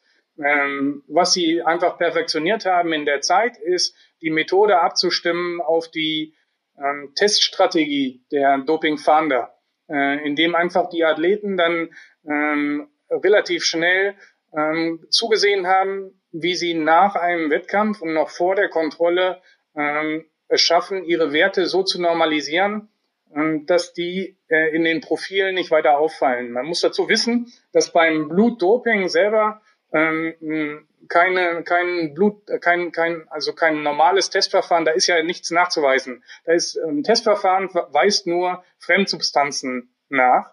Ähm, körpereigene Substanzen würde ein Testverfahren nicht nachweisen können. Es gibt da diverse äh, Parameter. Äh, dafür gibt es auch unter anderem zum Beispiel einen Blutpass, der eingeführt worden ist, äh, um nachzuweisen, dass bei bestimmten Athleten äh, die Variationen dieser Blutparameter ein unnormales Level erreichen. In, innerhalb eines, normal, eines, eines bestimmten Levels weichen die Werte natürlich ab, das ist auch erlaubt. Ähm, aber es gibt dann eben unter Umständen, wenn jemand dopt, in bestimmten Parametern starke Ausschläge. Dafür wird eben über längere Zeit immer mal wieder eine Blutprobe genommen und die Werte werden in einem Blutpass registriert. Ähm, in diesem Blutpass, in der Relation der eigenen Werte, äh, kann man dann erkennen, ob es Abweichungen gibt. Ähm, dieser Arzt hat das System dann insofern ausgetrickst mit seinen Leuten, indem sie zum Beispiel direkt nach einem Wettkampf eine gewisse Menge Salzwasser getrunken haben, was dafür sorgt, dass bestimmte Bereiche angeglichen werden sind, worden sind. Oder es ist dafür gesorgt worden, dass zum Beispiel auch das Eigenblut relativ zügig wieder abgenommen worden ist. Dabei spielt immer wieder die Rolle, also bei, bei dem Athlet, der direkt nach dem Wettkampf getestet wird, ist es sehr, sehr schwer möglich. Ähm, der kann also nur über eine Getränkezufuhr, über alle Sachen, die ein, ein normaler Dopingfahrender quasi mit ansehen muss, äh, kann der ausgleichen. Ähm, aber es ist dem nicht möglich, ähm, zwischen einem, wer also ausgelost wird oder wer rausgeholt wird, direkt von einem Dopingtest, der kann dann zwischendurch nicht kurz mal sein Blut wieder abnehmen lassen. Aber ähm, dann relativ zügig nach dem Wettkampf ist dann bestimmt, ist dann den Athleten wieder ihr, ihr Blut abgenommen worden. Oder es gibt andere körpereigene Stoffe, die zugeführt worden sind, um das so zu verschleiern, dass es nicht mehr auffällig ist. Also es ist zum Beispiel ein Stoff, der heißt Humanalbumin, der dazu führt, dass ein Eigenblutdoping nicht mehr auffliegen kann. Auch ein körpereigener Stoff, äh, der deswegen als Zugabe in, in, die Dopingfahnder möchten das nicht zugeben, aber er ist offensichtlich so nicht nachweisbar. Also die sagen, er ist nur sehr schwer nachweisbar, aber mir ist kein Test bekannt, wo irgendwo so ein Nachweis erfolgt ist. Und diese Praktik, die muss dann natürlich auch immer zeitlich äh, dann extrem abgestimmt sein. Du hast es gerade gesagt, es war notwendig, das dann immer äh, schnell nach dem Wettkampf und so weiter wieder das äh, Blut abzunehmen. Und das sind ja wirklich äh, extreme Aussagen äh, gekommen von den Helfern von Marc Schmidt. Ähm, ich erinnere mich da zum Beispiel an eine Aussage von, von der Krankenschwester Diana S., die ähm, dann in München da erzählt hat, wie das Ganze vonstatten äh, gelaufen ist. Das waren dann halt wirklich äh, so richtig zwielichtig auf irgendwelchen äh, ja, Autorückbänken an Raststätten oder so, hat man das dann halt einfach äh, schnell praktiziert, um, um das irgendwie, ähm, ja, da, dass das alles in den, in den Zeitplan passt und, und da irgendwie auch nicht auffliegt. Ganz genau. Also der, der Zeitplan ist, glaube ich, dabei das geringere Problem gewesen. Äh, die Konspiration war das größere Problem. Also dass, dass es quasi so abläuft, dass da ja viele von den Athleten eingebunden sind in irgendwelche Strukturen von Mannschaften, von Verbänden, äh, musste das ja so erfolgen, dass die das auch von sich gegenseitig in der Regel nicht mitbekommen durften. Äh, und deswegen ist man ja eben dazu übergegangen, spontan zu zu entscheiden, wie man das macht. Und dabei ist eben zum Beispiel einfach in einem Rück also auf in, in einem Auto auf dem Rücksitz aufgekommen. Äh, in Seefeld bei der nordischen Ski-WM haben sie es eben gemacht in angemieteten Wohnungen, die ziemlich nah dabei waren. Ähm, wo es also es geht eben darum, dafür zu sorgen, dass es a nicht so leicht beobachtet werden kann und b relativ in der Nähe vom Athleten, vom Wettkampfort und vom vom Trainingsort und sowas stattfinden kann. Also dass der nicht lange fahren muss, dass das alles also solange das in der Wettkampfphase ist. Diese Blutabnahmen sind ja dann, die müssen, die erfolgen in der Regel in wettkampffreien Zeiten, wenn man direkt nach Blutabnahmen zum Beispiel keine Höchstleistungen bringen kann. Ähm, das würde dann sofort auffallen, negativ, weil ein Athlet quasi viel, viel schlechter abschneidet als sonst auch immer. Ähm, das heißt, Blutabnahmen sind gar kein Problem. Die kann man irgendwann im Sommer machen, äh, bevor so ein Athlet in Urlaub fliegt oder sowas. So ist es auch passiert. Äh, die können überall, die können irgendwo in einem Hotel am Flughafen erfolgen oder sowas. Ähm, das Problem dabei ist immer gewesen, dass bei den Blutabnahmen so eine Maschine lief, ähm, die, die dafür sorgt eben, dass das Blut entsprechend aufbereitet wird. Ähm, und diese Maschine erzeugt ein gewisses Geräusch. Die Profis, die da beteiligt waren, die erkennen das Geräusch so gut, dass sie ausgesagt haben, dass sie genau wussten, wenn über ihnen im Stockwerk oder neben ihnen im Zimmer gerade so eine, so eine verbotene Behandlung stattgefunden hat. Ähm, die, das, was also auch zeigt, dass das Athleten untereinander schon, schon wahrscheinlich mehr als Verdachtsmomente hatten. Und die Maschine zu bedienen war auch gleichzeitig ein Problem, ähm, wenn die Krankenschwester angesprochen wird ähm, die hatte zum Beispiel es nicht immer ganz leicht mit dieser, die hat sehr beklagt, dass sie, dass die Maschine, soweit ich weiß, war es ein, äh, mit englischen Instruktionen äh, und, und die ist zum Teil mit der Maschine nicht klargekommen. Auch schon ganz, ganz einfach. Die Maschine hat offensichtlich extrem viel gewogen. Also ich, mir ist ein Beispiel in Erinnerung, wie sie geschildert hat, ist ihr ein Athlet. Sie musste einen Athleten, der im Hotel gewartet hat, anrufen ich glaube in Berlin auf dem Flughafen, dass der runterkommen musste und ihr helfen musste, diese schwere Maschine da hochzutragen. Ah, das, äh, ich muss gerade fast schon wieder lachen, weil das so absurd einfach alles klingt. Auch dieses Geräusch, da denkt man sich, da steckt so viel System dahinter und so viel überlegt und am Ende macht diese Maschine einfach so ein lautes, erkennbares Geräusch, das man überall raushört. Verrückt. Der, der aktuelle Aufhänger, was jetzt in diesen Urteilen aus München rund um die Prozesse rund um Operation Adelas rauskam, war jetzt im Januar, dass eben, wir haben ihn angesprochen, Mark Schmidt, dass er tatsächlich ins Gefängnis muss für das, was er getan hat. Und das ist meines Wissens der erste, der im Zusammenhang mit Doping ja, wirklich eine Haftstrafe absetzen muss. Wie beurteilst du das? Wie ist das aus Sicht eines Doping-Journalisten, der da lange mit beteiligt ist, der da kämpft man dafür auch? Freut man sich über, Urteil, über so ein Urteil in Anführungszeichen? Empfindet man das als Gerechtigkeit? Ist das angemessen? Ist das zu wenig, zu viel? Wie, wie hast du das beurteilt, dieses Urteil? Ja, beurteilt, dieses Urteil? Ich glaube, le letzten Endes relativ einfach lässt es sich ja daraus herauslesen, ähm, dass Marc Schmidt einer der ersten ist, die darunter leiden. Er ist nicht der Erste, der deswegen ins Gefängnis musste. Es, hat, ähm, es gibt zwei Präzedenzfälle, zwei, zwei ganz große Fälle, die im Prinzip seit dieser Einführung des Anti-Doping-Gesetzes ähm, erfolgt sind. Und zwar der erste war der, der Profiboxer Felix Sturm, ähm, der verurteilt worden ist in Köln. Ähm, da ging es im Wesentlichen um zwar um Fälle der, der, der Steuerverkürzung, also der hat, der war bei der Steuer nicht ganz ehrlich, ähm, aber es ging dann auch in der Anklage unter anderem darum, dass er einen positiven Dopingtest hatte und dass die Staatsanwaltschaft es geschafft hatte, äh, alle Schutzbehauptungen, die der Boxer aufgestellt hatte, äh, oder alle alle möglichen Erklärungen zu, so zu entkräften, dass ein Gericht zu dem Schluss gekommen ist, dass er also für dieses Doping zu verurteilen ist. Das war der erste Fall und der Sturm hat auch eine, kann jetzt nicht ganz genau sagen, wie hoch, aber der hat auch eine entsprechende Strafe gekriegt, die also außerhalb, soweit ich weiß, außerhalb, deutlich außerhalb des Bewährungsstrafraums lag. Äh, und jetzt bei dem Arzt Schmidt ähm, äh, hat das am besten charakterisiert, dass der Arzt selber sich im Gericht hingestellt hat und gesagt hat, ähm, dass er nie im Leben damit gerechnet hätte, dass er für das, was er da tut, äh, irgendwann in ein Gefängnis muss oder sowas. Also er hätte überhaupt nicht äh, auf dem Schirm gehabt, dass das also so, so derart schlimm bestraft werden kann. Ähm, dieses, dieses Unrechtsbewusstsein ähm, war zwar da, also ganz deutlich, das hat man ja allein schon durch die Konspiration gesehen, sonst hätten sie es nicht so sehr äh, getarnt und sonst hätten sie es nicht so sehr, sie haben mit ausländischen Telefonen gearbeitet. Sie haben schon darauf geachtet, dass sie nicht beobachtet, dass sie nicht verfolgt werden zum Teil, dass sie nicht, ähm, dass sie, dass sie ihre Nummern äh, quasi schwer, schwer nachvollziehbar sind, die Gespräche nicht abgehört werden können. Und so haben sie schon einigermaßen darauf geachtet, was zeigt also, dass sie schon gewusst haben, dass es nicht ganz legal ist, was sie da machen. Aber er spannend dabei auch, sorry, dass ich kurz einhacke, aber die Geschichte fand ich ja äh, da extrem bei der Verschleierung. Diese Codenamen auf den äh, äh, Blutbeuteln, die sie auch dann extra äh, erfunden haben. Jeder Sportler, der quasi da einen Blutbeutel bei Marc Schmidt hatte, ähm, hat dann äh, so einen eigenen Codenamen gehabt. Äh, zum Beispiel ähm, war es bei Johannes Dürr der Name Lucky Luke.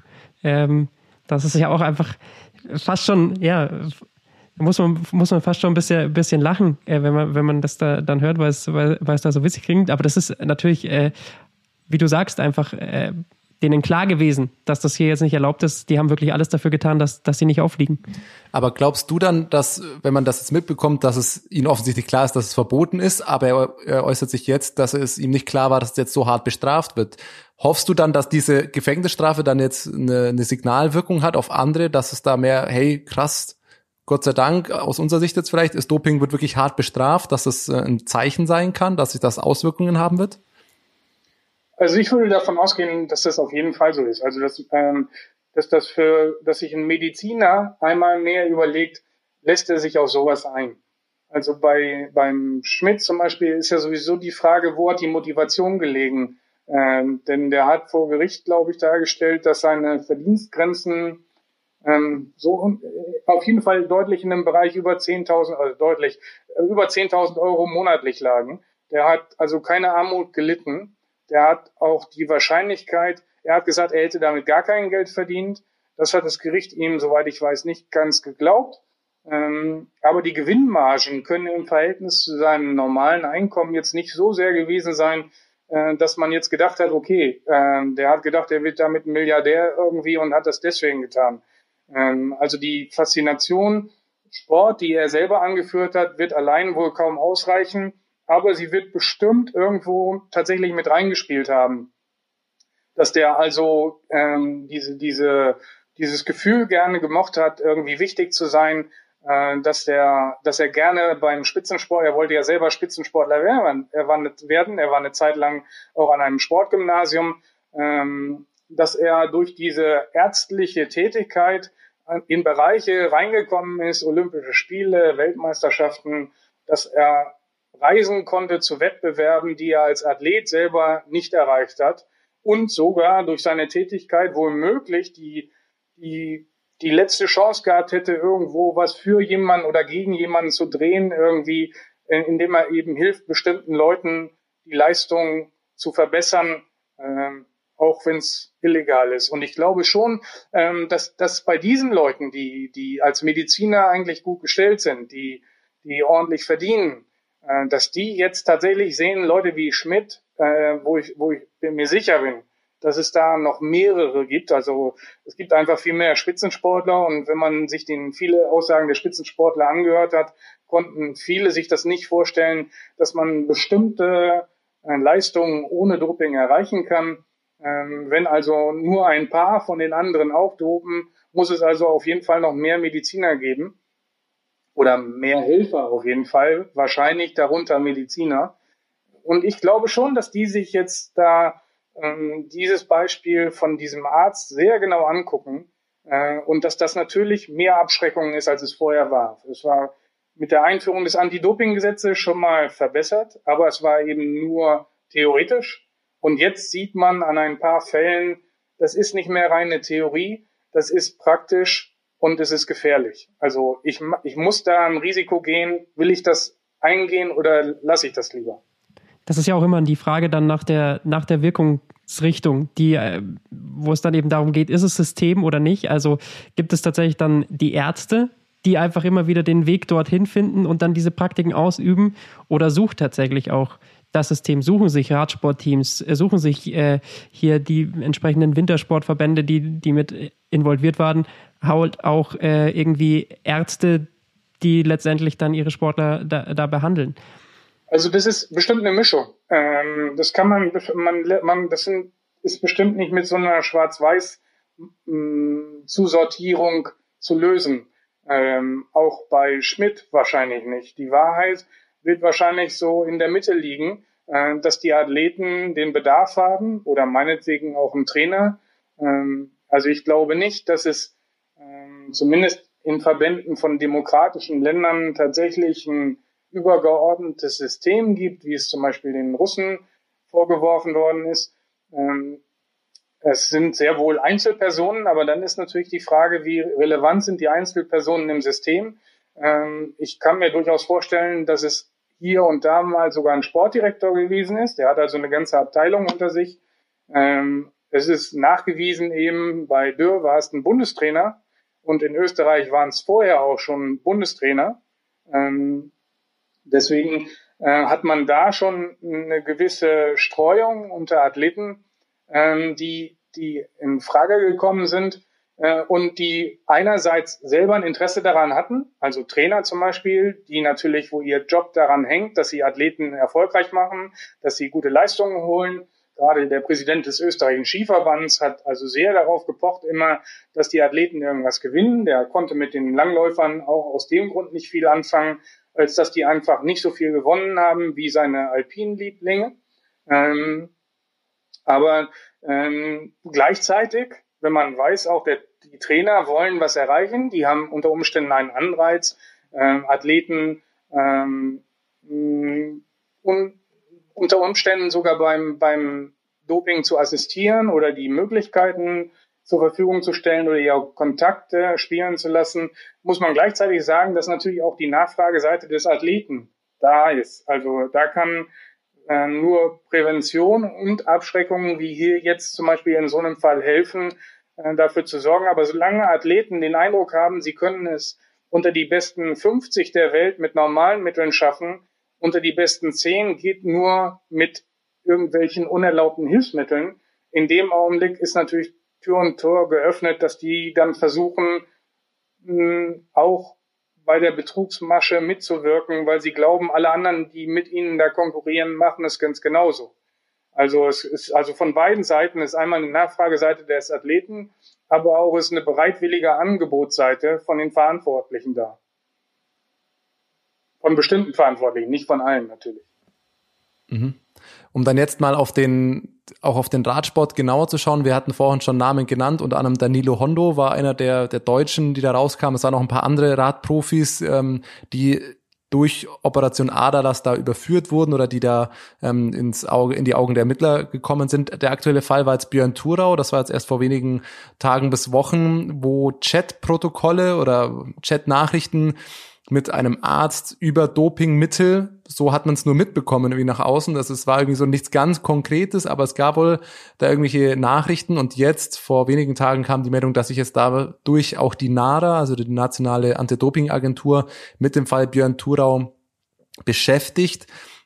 Was, was kannst du dazu sagen? Gerd, wir hatten jetzt immer wieder kommen da Namen aus dem Radsport raus und wir haben jetzt viel über System oder einzelne Fahrer gesprochen das sind immer, man hatte das Gefühl, das ist schon länger her, aber Björn Thurau, der hat seine Karriere noch gar nicht so lange beendet. Was ist da dein Gefühl? Wie, wie, wie steckt das da noch im Radsport aktuell drin? Oder wie ist das, was ist das jetzt genau mit Björn Thurau aktuell? Oder kannst du auch nur die Sachen wiedergeben, die über Pressemeldungen, über Artikel rausgekommen sind, eben diese Chatnachrichten? Ja, man sieht ja, man muss da differenzieren. Das, ähm, das Problem ist, ähm, wenn man es grundsätzlich erfasst, hat es ja immer eigentlich die, das Bestreben gegeben des Sports, äh, in seiner Autonomie des Sports auch das Dopingproblem selber lösen zu können. Ähm, man hat dann relativ schnell erkannt, dass das äh, relativer Unsinn ist, äh, auch weil ganz viele Leute im Sport gar kein ähm, Entdeckungsinteresse haben. Also die, die eigentlich profitiert jeder vom Doping. Äh, es gibt niemanden, der äh, außer womöglich dem Athleten irgendwann selber, der dopt, wenn der irgendwelche Spätwirkungen hat. Aber der Veranstalter kann mehr Tickets verkaufen, wenn die Sportler bessere Leistungen abliefern. Der Sportler kann mehr Geld verdienen, wenn er bessere Leistungen abliefert. Der Verband kriegt mehr Medaillen, der kriegt höhere Fördermittel. In dem ganzen System gibt es im Prinzip leider niemanden, der, der nicht davon profitiert. Deswegen ist von dem System selber nicht so viel zu erwarten. Und das hat ja auch die Erfahrung gelehrt. Deswegen war es höchste Zeit und sehr wichtig, dass die Strafermittler eingeschaltet worden sind. Ähm, bei Björn Thurau, und es gibt noch andere Profis äh, aus dem Radsport, die involviert gewesen sein sollen, äh, deren Namen bisher nicht öffentlich genannt werden dürfen. Ähm, äh, bei denen verhält es sich so, dass die in den Ermittlungen aufgetaucht sind ähm, als Verdächtige, als mögliche Verdächtige, ähm, der Beweis ist natürlich nicht abschließend erbracht und da genau lauert das Problem. Ähm, dort, wo die Beweise erbracht worden sind, sind sie in der Regel erbracht, weil ähm, Strafermittler äh, mit den Methoden des deutschen Strafprozess, der deutschen Strafprozessordnung ähm, vorgehen konnten. Das heißt, es konnten Gespräche abgehört werden, es konnten Hausdurchsuchungen gemacht werden, es konnten Sachen beschlagnahmt werden. Ähm, all das hat dazu geführt, ähm, alle diese, dieses ganze Treiben offen zu legen. Ähm, bei den Profis, die bisher nicht genannt worden sind und auch bei Björn Thurau bis vor kurzem, hat es sich so verhalten, dass das vor dem Inkrafttreten des Anti-Doping-Gesetzes passiert ist. Insofern war damals Selbstdoping nicht strafbar. Ähm, das ist das eine. Äh, oder der, der Tatzeitraum hat so weit zurückgelegen, wenn es sich also nicht um Selbstdoping, sondern um, um andere, um zum Beispiel um, um den Verkauf von Dopingmitteln gehandelt hat oder sowas, der hat der, äh, hat der Zeitraum so weit zurückgelegen, als dass es inzwischen strafrechtlich verjährt ist. Das heißt, ähm, die Strafermittler haben da kein großes Ermittlungsinteresse, die dürfen einfach nicht weiter ermitteln, weil die Taten strafrechtlich verjährt worden, ver, verjährt sind. Ähm, ermitteln die aber nicht weiter, ähm, heißt das in der Regel, dass die Beweise viel, viel schwerer zu erbringen sind, weil dann reden wir wieder nur noch über den sportrechtlich möglichen Bereich. Dann ist eine nationale Anti-Doping-Agentur in Deutschland zum Beispiel zuständig, der die ganzen Instrumentarien fehlen bei Ermittlungen, die Strafermittler hätten. Ähm, und insofern ähm, muss man jetzt gucken, die, äh, die, die nationale Anti-Doping-Agentur im Gegensatz zu den Strafermittlern hat den, hat den einzigen Vorteil, dass sie eine längere Verjährungsfrist hat. Da gelten zehn Jahre. Und deswegen sind hm, die Leute, die im Moment strafrechtlich ähm, verschont bleiben, weil ihre Taten entweder weit genug zurückliegen ähm, oder weil sie damals zum Beispiel noch gar nicht, also weit genug zurückliegen kann man immer stehen lassen, aber weil sie zum Beispiel damals entweder nicht strafbar waren oder weil der Tatzeitraum so weit zurücklag, dass es inzwischen verjährt ist, die sind strafrechtlich außen vor, aber die können unter Umständen noch, wenn eine nationale Anti-Doping-Agentur das schafft, ähm, sportrechtlich belangt werden. Und bei Björn Thurau verhält es sich offenbar so, dass da ein Chatverkehr mit einem Schweizer, äh, ehemaligen Schweizer Straßenrennfahrer ähm, ähm, von den Ermittlern im Zuge dieser Operation Aderlass ähm, aufgefunden worden ist ähm, und dass der ergeben haben soll, dass da Strafvorwürfe oder Vorwürfe gegen Björn Thurau enthalten sind.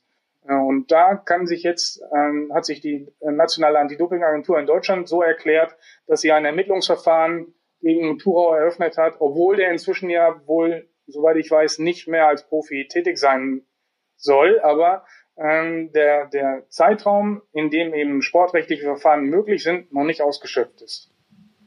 Aber das ist ja genau der, der, der Punkt, den du da ansprichst. Deswegen äh, war es ja dann 2015 äh, eben auch mal ja so wichtig, da, dass hier ein Gesetz auf den ähm, einfach eingeführt wird, dass eben das Doping da, da härter bestraft. Im Fall von Marc Schmidt war es jetzt tatsächlich so, dass es da nicht nur um das äh, dieses Dopinggesetz äh, ging, das zu der Strafe geführt hat, sondern da kam dann auch noch äh, der Vorwurf der Körperverletzung ähm, dazu. Also das ähm, ist ja eben auch genau der Punkt, den man einfach beim Doping, du hast gesagt, es bringt für alle erstmal Vorteile, aber im Endeffekt äh, schadet es am Ende äh, den Sportlern auf, äh, auf lange Sicht. Und ähm, da geht es dann nicht nur ähm, um Betrug, sondern eben auch um, um, um Gesundheit. Also die Körperverletzung selber ist extrem ähm, kompliziert, weil in der Regel ähm, stimmt der Athlet zu, dass er sich dopen lässt. Das heißt, ähm, alles das, was der Arzt tut, ist mit Einwilligung des Athleten. Es hat in, bei Mark Schmidt einen einzigen Fall gegeben, der zumindest nur einen einzigen Fall, der, der besprochen worden ist oder der nachgewiesen worden ist, ähm, wo es darum ging, dass einer Athletin ein Stoff verabreicht worden ist, über den sie keine genaue Kenntnis hatte, nicht haben konnte, allein schon, weil der Arzt selber keine genaue Kenntnis hatte, was, von, was das für ein Stoff ist. Ähm, das war ein Experiment der, quasi. Es ging um eine, um eine österreichische Mountainbikerin und so wie ich das verstanden habe, haben die tatsächlich einfach äh, da versucht zu experimentieren, ob dieses Mittel ähm, da jetzt vielleicht zukünftig hilft, äh, dass man vielleicht diese Blutabnahmen, diese zahlreichen, äh, verringern kann und das eben durch ein Mittel äh, bewirken kann, dass das Blut mehr Sauerstoff transportieren kann. Und das war einfach ein Experiment, das sie, das sie da äh, durchgeführt haben. Das ist natürlich auch abstrus, wenn man sich das vor Augen führt. Ja, besonders verheerend für die Athletin war, dass der Arzt davon ausgegangen war, dass er ein ganz anderes Mittel verabreicht, als er es letzten Endes verabreicht hat. Der war davon ausgegangen, dass es ein ganz anderer Stoff ist, den, den er ihr gibt, ähm, der tatsächlich ähm, offensichtlich schon angewendet worden ist und der äh, unter Fachleuten er, er war davon ausgegangen, er hat einen Stoff, mit dem unter Umständen zum Beispiel in, in, ähm, in Schwerstfällen äh, unter Umständen bei Kriegshandlungen oder sowas, wenn man nicht genau Zeit hat, Blutgruppen zu testen, indem man Menschenblut quasi ähm, ohne Blutgruppen ähm, äh, Erkenntnis äh, einfach neutral, so eine Art neutrales Menschenblut zuführen kann, ohne dass es schädliche ähm, Folgen hat. Ähm, und der Stoff, den er darin gewähnt hat, der war es gar nicht. Es war was ganz anderes, ähm, von dem selbst der Arzt ähm, vor Gericht gesagt hat, Hätte er gewusst, was es ist, hätte er genau gewusst, dass es der Athletin auf jeden Fall nicht helfen kann, dass die Gabe dieses Stoffes eigentlich Unsinn ist. Also wenn man ihn geben will zu einer Leistungssport steigernden Absicht. Ähm, und das war in dem Fall eben besonders schwerwiegend, auch weil die Athletin weder über die Folgen aufgeklärt worden ist, noch, soweit ich mich erinnern kann, ist sie darüber aufgeklärt worden, dass der Arzt sie als Experiment da gerade benutzt. Dass das also, äh, sie war, soweit ich weiß, davon ausgegangen, dass der Arzt den Stoff schon mal verabreicht hat. Wir kommen immer weiter im Bereich des, des Kopfschüttelns. Was es in diesem ganzen Zusammenhang, finde ich, immer relativ schwierig macht, da durchzublicken, ist, dass es viel um Vermutungen, Anschuldigungen geht. Es ist unfassbar schwierig, wir haben es vorhin schon thematisiert, das Doping zu beweisen und meistens funktioniert es nur über hier Chatprotokolle, Verdachtsfälle, irgendwas wird abgehört zwei Namen äh, aktuell aus dem Radsport, die da ein bisschen rumgeistern und wo ich auch, ich habe versucht, mich da zu informieren und vielleicht geht's vielen so, man, man wird da nicht so ganz schlau draus, warum die Namen da rumgeistern. Es geht um Primoz Roglic und Tom Dumoulin, zwei sehr erfolgreiche Radprofis in den letzten Jahren, die einfach bei Primoz Roglic, glaube ich, korrigiere mich da bitte, der Name ist einfach nur da aufgetaucht, weil irgendjemand da eine Anschuldigung getätigt hat, weil er argumentiert hat, er kann sich das sehr schwierig vorstellen, dass einer aus dem Skisport kommt und so schnell im Radsport erfolgreich ist. Das klingt jetzt für mich erstmal, wenn ich das so wahrnehme, als eine wilde Anschuldigung ohne, ohne irgendwelche Begründungen oder, oder dass es Hand und Fuß hat, diese Anschuldigung. Und die wurden glaube ich, auch nur als Zeugen vorgeladen oder irgendwie sind diese Namen da kursieren da auch rum rund um, ähm, um, um äh, Operation Adalas aber nicht wirklich konkret. Was kannst du dazu zum Beispiel sagen? Ich kann es nicht mit letzter Gewissheit sagen. Soweit ich weiß, sind von den beiden genannten Profis ähm, Fotos gezeigt worden, äh, als die als die Leute, als die ähm, ähm, Beschuldigten ursprünglich mal ähm, äh, zu ersten Vernehmungen geladen oder oder als sie, als sie zum ersten Mal vernommen worden sind. Äh, und in diesen, in diesen Vernehmungen sind den Beschuldigten Fotos vorgelegt worden. Ähm, ich glaube, Dumoulin war auf jeden Fall dabei. Bei Roglic weiß ich es nicht ganz genau, ob der tatsächlich da drunter war. Also ich ähm, glaube, Roglic war tatsächlich auch da auch dabei. Man weiß nur tatsächlich nicht, ob die, warum die Ermittler diese beiden Fotos mit äh, mit dabei hatten. Also Na, zu Dumoulin hat der eine Ermittler vor Gericht ausgesagt, dass einer der anderen Radprofis den Namen mitgenannt hätte, ohne irgendwelche substanzierten äh, Nachweise oder ohne konkrete Beschuldigungen. Ähm, und äh, auf dieses Nennen des Namens in einer polizeilichen Vernehmung, soweit ich weiß, haben sie den dazugenommen. Äh, bei Roglic verhält es sich so, äh, dass der als junger Fahrer zu einem Team gehört hat, was betreut worden ist von einem im Zuge dieser Aderlassverfahrens ähm, auch genannten Managers. Ähm, dieser Manager hat mit ähm, Schmidt in Kontakt gestanden, soll mit Schmidt in Kontakt gestanden haben, ähm, ist, ähm, ist, äh, ist sehr gut bekannt mit vielen anderen slowenischen Rad jungen Radrennfahrern, außer Roglic auch, weil er aus dieser Gegend stammt. Ähm, und ähm, in diesen Vernehmungen mit Schmidt ähm, hat Schmidt Sachen geäußert, äh, die darauf hinweisen, dass dieser Manager ähm, wohl möglich ein Dopinginteresse ein verstärktes Dopinginteresse äh, haben könnte. Ähm, und ähm, es ist dann allerdings, Schmidt hat immer äh, ausgesagt, auch vor Gericht, äh, dass er an einer Zusammenarbeit mit dem Mann kein Interesse hatte, Soweit ich weiß, ist er sogar von Zusammenarbeit gewarnt worden. Aber dieser Manager zum Beispiel soll mal angefragt haben, auch um nur ein Beispiel zu nennen, äh, ob es auch zum Beispiel möglich sein kann, äh, Pferde und Kamele zu dopen. Also mit, mit Blutdoping. Warum? Ähm, ja, weil es zeigt eben, dass da eben Kontakte eventuell nach äh, Slowenien vorhanden waren, ähm, ist, ist da noch nicht bestätigt. Ein anderer Name, ähm, der auch immer wieder auftaucht in den Ermittlungen rund um, um Marc Schmidt, ist, äh, geht nach Kroatien. Es geht um einen kroatischen Leichtathletiktrainer, Dario äh, Nemec, der sich jetzt auch demnächst dann ähm, in Österreich vor Gericht verantworten muss. Ähm, er soll sozusagen ja, der Organisator dieses äh, Systems gewesen sein, der ähm, quasi so Dopingmittel ähm, organisiert hat, der auch, äh, wenn es mal rechtlich brenzlig wurde, da sich mit Anwälten auskannte. Ähm, aber das zeigt ja schon, dass, dass einfach dieses System einfach extreme internationale Reichweite hatte. Also das ist äh, tatsächlich ähm, absurd, wenn man, wenn, man, wenn man da tiefer einsteigt. Wie, wie kann man sich das vorstellen? Wie, wie funktioniert da die internationale Zusammenarbeit ähm, zwischen den Strafermittlern? Also wie, wie absurd ist, groß ist, ist dieses ganze, äh, diese ganze Ermittlung rund um dieses Thema, Marc Schmidt? Ähm, na, insgesamt muss man sagen, die, die Ermittler in bestimmten Ländern arbeiten eng zusammen, in anderen Ländern weniger eng. Das liegt auch daran, dass die Strafbarkeiten unterschiedlich sind. Ähm, inwieweit zum Beispiel Selbstdoping in Kroatien selber strafbar ist oder in Slowenien, kann ich gar nicht beurteilen. Ähm, die, für die deutschen Strafermittler und für die deutschen Gerichte ist es insofern wichtig, das hat jetzt auch in dem Mark-Schmidt-Verfahren eine erhebliche Rolle gespielt, als dass ein deutscher Staatsbürger zwar für alles abgeurteilt werden kann, was er tut, auch in, auch in ausländischen, also in Bereichen, ähm, dass aber jeweils geprüft werden muss, was die Fachleute dann eine doppelte Strafbarkeit nennen. Das heißt zum Beispiel, wenn es eine Handlung gegeben hat von Mark Schmidt oder einem seiner Helfer in Estland, in Norwegen, in Schweden, in, in keine Ahnung, in irgendeinem anderen Land, musste immer geprüft werden, ist das, was er da getan hat, auch nach, den, nach der Rechtsordnung des jeweiligen Landes strafbar. Ist es da nicht strafbar gewesen, konnte man ihn hier auch nicht dafür verurteilen. Das hat unter anderem dazu geführt, dass da der, der Vorwurfskatalog bei einigen zusammengestrichen worden ist. Ähm, die Kroaten haben offensichtlich, äh, es hat einen, gegen den Nemec einen österreichischen Haftbefehl gegeben oder einen Fahndungs, äh, europäischen, ich glaube, einen europäischen Haftbefehl, den die Österreicher beantragt hatten, ähm, weil der Name aufgetaucht war in ihren Ermittlungen.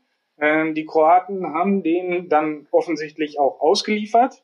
Ähm, der konnte in Österreich einvernommen werden. Der war weitgehend geständig und hat sogar über das, was den Ermittlern bekannt gewesen ist, noch nicht jetzt riesen viel, aber Kleinigkeiten darüber hinaus auch noch ähm, eröffnet. Also der war vollumfänglich geständig.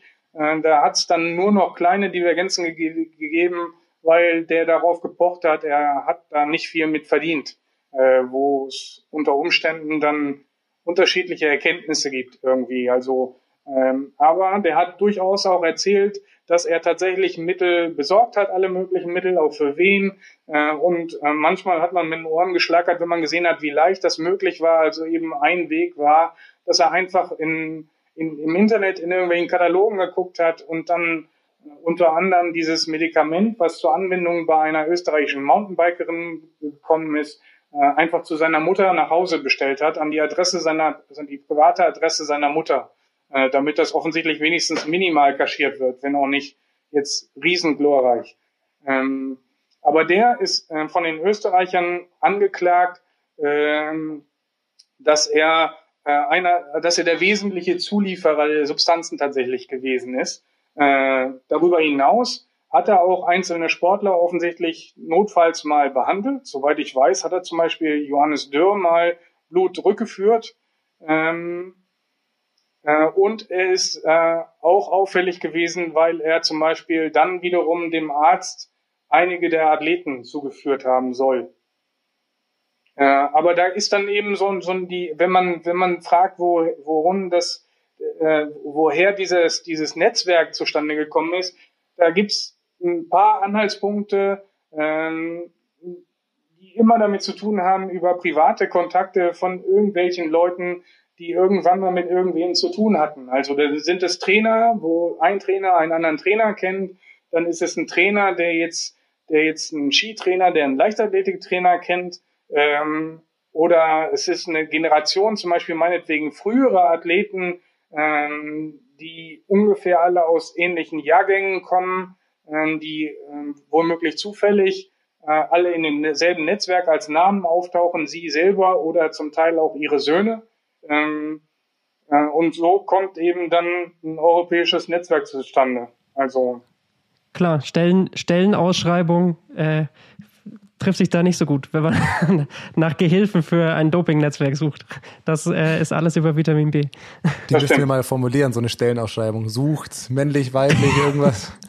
Was, äh, was, wenn man jetzt beim Radsport schaut, dieses, dieses Thema Doping begleitet den Radsport ja schon sehr lange und äh, viele bezeichnen es vielleicht schon wieder als das ledige Thema Doping und das, das kommt nie ganz weg. Es hatten wir diese Hochzeit in den 90er Jahren, Anfang der 2000er, dann wirkte es, das heißt mir wieder gut, es kommen aber immer, immer wieder Namen raus. Aus heutiger Sicht äußern sich viele Sportler verbal sehr stark im Kampf gegen, gegen das Doping. Viele sprechen davon, dass der Radsport heute viel sauberer geworden ist, dass da viel mehr draufgeschaut wird, wenn man gelernt hat aus dieser Zeit, wie sehr das dem Radsport auch im Ansehen geschadet hat, weil er einfach unglaubwürdig geworden ist da hätte ich zwei oder eine zweigeteilte Frage an dich. Einerseits, wie, wie unterscheidet sich denn diese Dopingzeit der 90er und Anfang äh, 2000er oder diese Zeit damals im Vergleich zu den heutigen Erkenntnissen oder alles rund um Operation Adalas? Und was ist deine Meinung zu einer Aussage wie der Radsport ist heute viel sauberer? Ich glaube, grundsätzlich ist der Radsport heute tatsächlich viel sauberer. Ähm, Denn wenn man sich das früher anguckt, irgendwie hat er schon sehr viel dafür gesprochen, dass es tatsächlich systematisches Doping in Rennstellen gab. Das ist ja zum Teil auch immer wieder nachgewiesen worden. Also es ist nachgewiesen worden, unter anderem bei einem deutschen Team früher äh, ganz, es ist mal nach der größte Fall am Anfang äh, war 98 der große Festina-Skandal bei der Tour de France, wo ein ganzes Team rausgenommen worden ist, wo jeweils auch dann bei, egal ob bei Festina oder beim Team Telekom, ähm, wo Mannschaftsverantwortliche für gesamte Teams äh, Substanzen gebracht haben. Ähm, ich glaube, in, in der Ballung wird es nicht mehr so, ich mag es nicht ausschließen, dass es das immer noch gibt. Ich kann mir aber ehrlich gesagt nicht vorstellen, ähm, dass ein Team tatsächlich noch irgendwie so eine Organisation betreibt heute. Ähm, dazu ähm, sind die Kontrollen tatsächlich besser geworden. Ich glaube, die Mentalität ist auch besser geworden. Ähm, beim Radsport hat es dann eine, eine Organisation gegeben, die auch direkt für den Anti-Doping-Kampf unabhängig zuständig war.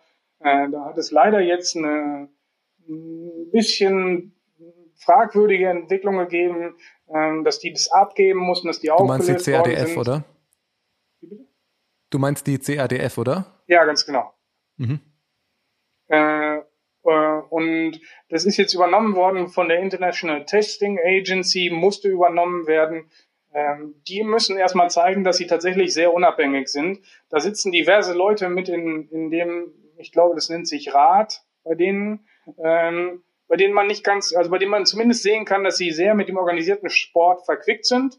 Äh, da, die sind einfach mal vom IOC, vom Internationalen Olympischen Komitee, in, ins Leben gerufen worden. Da sind auch dementsprechend dann IOC-Mitglieder, aber auch eben Mitglieder, wo man wenn man sich länger mit dem organisierten Sport befasst, also schon Bauchschmerzen hat, ob das dann gut gehen kann. Also Leute, die ähm, eng, ganz eng äh, und ganz lange schon verstrickt sind da und die ähm, jetzt nicht den allerbesten Ruf haben. Also ähm, insofern ähm, hat diese unabhängige Organisation, die das im Radsport gemacht hat, das äh, sich einen guten Ruf erworben gehabt. Die hat also äh, relativ gut hingeguckt überall und das hat, hat, die hat auch viel erreicht.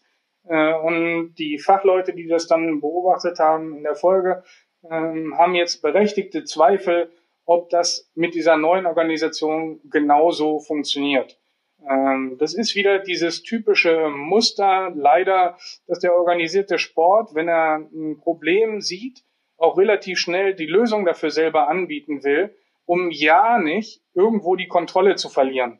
Ähm, also selbst wenn man sich anguckt, dieses unabhängige, dieses Weltschiedsgericht für Sport oder der internationale Sportgerichtshof ist mal gegründet worden aus einer panischen Reaktion äh, aus dem Sport heraus, ist immer noch aus dem Sport heraus dominiert ähm, und von einer Unabhängigkeit kann da keine Rede sein. Äh, und dann ist eben die Frage, inwieweit schlägt sich das durch? Also ähm, denn der Kass hat ja zum Beispiel zuletzt ein extrem fragwürdiges Urteil über die Russen gesprochen, wo die Sperre einfach, die von der WADA verhängt worden ist, auf die Hälfte zusammengekürzt worden ist. Also im Prinzip ist die, äh, man kann es am besten daran sehen, dass die Russen das inzwischen so akzeptiert haben. Also die, äh, diesen, dass sie nicht mehr dagegen vorgehen, zeigt, dass die Entscheidung im Prinzip ein Witz ist. Ähm, und äh, insgesamt muss eigentlich, müsste der Sport auch ein Interesse daran haben, dass solche Institutionen, also Doping, Anti-Doping-Kampf und, und eine, eine juristische äh, Organisation oder auch meinetwegen im Sport längst dringend fällig wäre eine Antikorruptionsbehörde, dass die alle unabhängig sind und zwar komplett unabhängig. Äh, dass das Personal unabhängig ist, dass die Finanzierung unabhängig ist, äh, denn sonst ist nie genau gewährleistet, wer wo an welchen Entscheidungen mitdreht. Äh, und gerade das Internationale Olympische Komitee hat ähm, relativ weitreichende Kontakte und Möglichkeiten, äh, irgendwo ähm, Einfluss zu nehmen. Ähm, und wenn nur der Ruch, die Möglichkeit da ist, dass das passiert, ist es für jede Organisation schlecht. Und das betrifft auch hier diese International Testing Agency. Kann man da vielleicht festhalten, der Radsport hat zunächst den richtigen Schritt gemacht, das an eine unabhängige Organisation auszulagern, diese Dopingkontrollen und dieses System, muss jetzt allerdings aufpassen, dass er das nicht wieder aus den Augen verliert, das, was da Gutes gemacht worden ist und was man dann Fortschritt erlebt hat, dass man da jetzt nicht wieder den Rückschritt erlebt, um da wieder zu sehr oder diese Unabhängigkeit zu verlieren. Das finde ich ein ganz wichtiges äh, Statement, dass wir das nochmal festhalten, weil das gerade im Zusammenhang mit dieser CRDF, die, diese Organisation, die lange diese Kontrollen hatte und diese jetzt wohl teilweise oder gänzlich verliert, ähm, könnte äh, als Rückschritt durchaus interpretiert werden im, im Radsport, im Kampf gegen, gegen das Doping. Was mich auch interessieren würde, äh, in diesen Operation Adalas, es ging um viele Namen, es kommen nach und nach Namen raus, aber wie du vorhin auch schon gesagt hast, einige Namen werden da noch gehandelt, die jetzt noch nicht genannt werden dürfen, um die aber schon, gegen die schon ermittelt wird oder zumindest gibt es da noch was. Kannst du da eine Tendenz geben, was, was kommt da, wie viel kommt da und wann kommt da noch was raus? Also diese Operation Adalas, kann man das irgendwie absehen? Ist die in, in fünf Jahren abgeschlossen? Dauert das noch, sind das ein paar Wochen? Können da schon wieder Ergebnisse kommen? Ist das irgendwie abzusehen eigentlich, was da noch auf uns zukommt? Ja, die, der größte Teil ist jetzt bekannt. Jetzt geht es darum, ähm, ähm, das nachzuarbeiten, was an Erkenntnissen noch gekommen sind.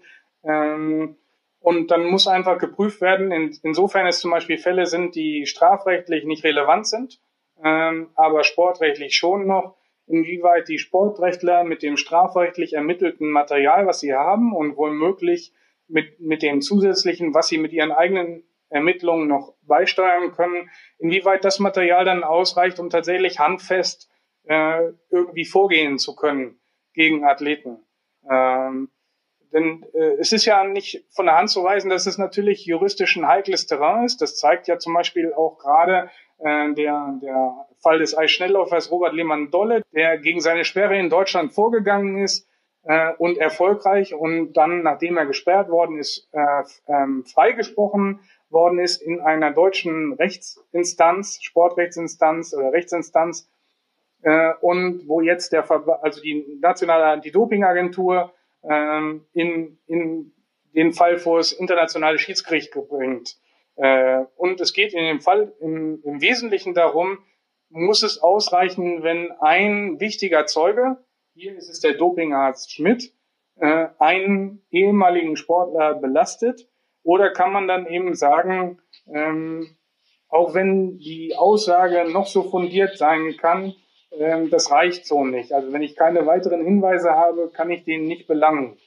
Ähm, und da ist ein deutsches, ein, also in, in, nach deutschem Recht ist er da, also in dieser, in dieser ähm, Instanz freigesprochen worden. Äh, allerdings gab es da sehr viel Skepsis. Ähm, und jetzt wird der Kass das entscheiden, die Rechtslage ausreicht. Ähm, da werden auch noch weitere Argumente ähm, zusammengetragen und, und vorgebracht werden. Aber das ist natürlich auch wegweisend für weitere Fälle, die die Nationale Anti-Doping-Agentur für sich selber ähm, gegen Athleten ausfechten will, äh, dass sie sehen können, was wird verlangt, was, dass sie abschätzen können, wie dicht muss die Beweislage sein, äh, um vorgehen zu können. Und dann kann man sehen, wird gegen zum Beispiel die Radsportfälle, die da noch sind, ähm, wird es da möglich sein, reicht die Beweislage soweit? Oder womöglich, äh, muss man ja auch sagen, womöglich ist, äh, bleibt es beim ersten Anfangsverdacht, aber der kann nicht erhärtet werden. Und dann sind die Jungs entweder mh, hm, unschuldig oder bei denen, die da im Gespräch sind, die sind dann so glücklich, dass die ähm, nicht zu einer Verurteilung reichenden Beweise ähm, ihnen helfen. Also die Operation Adelas hat uns äh, die letzten zwei Jahre beschäftigt, wird uns äh, noch ein bisschen, bisschen weiter beschäftigen, glaube ich. Ähm, auch wenn da viele äh, Punkte jetzt natürlich schon klar sind, aber wie du es eben sagt, äh, wird auch, ja, es ist auch ein bisschen so, ein, so eine Art äh, Präzedenzfall für, für kommende äh, Verhandlungen vielleicht. Ähm, weil es jetzt eben das erste Mal so ein richtig großes äh, Anwendung dieses Dopinggesetz, Dopinggesetzes gab. Ich hätte noch eine abschließende äh, Frage an dich persönlich, weil wir jetzt viel darüber gesprochen haben, über die Player im Anti-Doping-Kampf. Ähm, lagert man, ähm, lagern es die Verbände aus, lagern es die Verbände nicht aus? Mein Gefühl ist, ähm, korrigiere mich, wenn es anders ist, letztendlich die ganzen großen Doping-Aufdeckungen der vergangenen Jahre wurden von Doping-Journalisten letztendlich angestoßen. Da ist natürlich eure Organisation mit Hajo Seppelt äh, ganz, ganz vorne dabei. Was sagt das eigentlich über dieses Anti-Doping-Kampfsystem aus, wenn letztendlich es immer auf Ermittlungen von Journalisten hin ähm, dann diese großen Enthüllungen erst gibt und da viele Sachen rauskommen? Ich würde es zweiteilen. Also es sind einmal Journalisten natürlich, aber es sind auch Strafermittler. Also in, in dort, wo, wo Länder da sind, ähm, die ein Instrumentarium haben, die ein Interesse daran haben äh, und wo, wo ein Engagement da ist, äh, da können Strafvermittler einfach mit ihren Methoden äh, sehr viel leichter und sehr viel schneller und sehr viel zuverlässiger Beweismaterial zusammentragen. Ähm, äh, was es insgesamt zeigt einfach ist, dass der Anti-Doping-Kampf im Sport ähm, bisher ein netter Versuch ist, ähm, aber letzten Endes so nicht tauglich ist. Also die, die Quote ist zu gering. Da muss man einfach auch gucken, ist das Geld dann sinnvoll angelegt, was da einfließt. Wenn man sieht, wie, wie hoch der Prozentanteil oder der Promilleanteil, je nachdem, wo man guckt, an, an positiven Tests da ist, ähm, reicht dieses, ist dieses Testsystem wirklich das sinnvolle Vehikel, um da hinterherzukommen? Oder muss man nicht insgesamt viel mehr darauf setzen, auf Investigation, auf andere Wege, ähm, so machen es ja auch inzwischen viele Anti-Doping-Agenturen. Die haben ja alle inzwischen diese Ermittlungseinheiten gegründet, auch die, die WADA ganz vorneweg, ähm, wo auch ein sehr engagierter, ein sehr guter Ermittler verpflichtet worden ist für die Spitze. Ähm, und da kann man tatsächlich sehen, dass da vielversprechende Ansätze da sind. Ähm, grundsätzlich muss man einfach sagen, je unabhängiger die Organisationen sind, das wiederholen wir uns zu dem, was wir vorher schon gesagt haben, je unabhängiger eine Organisation ist, umso, umso größer sind die Erfolgschancen. Deswegen hat der Staat da zweierlei Vorteile. Das eine ist, er hat ein gutes Instrumentarium und das zweite ist, er entzieht sich dem weitreichenden Arm des Zugriffs durch organisierten Sport, durch mächtige Sportbosse, die unter Umständen da, wo es womöglich an den falschen Stellen zuschlagen könnte, äh, rechtzeitig genug äh, ihr Veto einlegen und dann dafür sorgen, dass da dass nichts womöglich passiert, was ihnen schaden könnte. Eine persönliche Frage habe ich jetzt auch noch. Bergi hat gerade schon eine abschließende Frage gestellt. Jetzt muss ich trotzdem noch mal einhaken. Wie sehr hilft dir bei deiner aber das Doping-Journalist eigentlich auch, du hast Rechtswissenschaften studiert und ich stelle mir das immer so ein bisschen, vielleicht stelle ich es mir auch spannender vor, als es ist, da kannst du auch gerne eine Stellung nehmen, aber deinem Beruf so ein bisschen eine Mischung aus Polizist, Jurist, Journalist, weil er da so ein bisschen Detektiv spielt auch immer. Ist das so?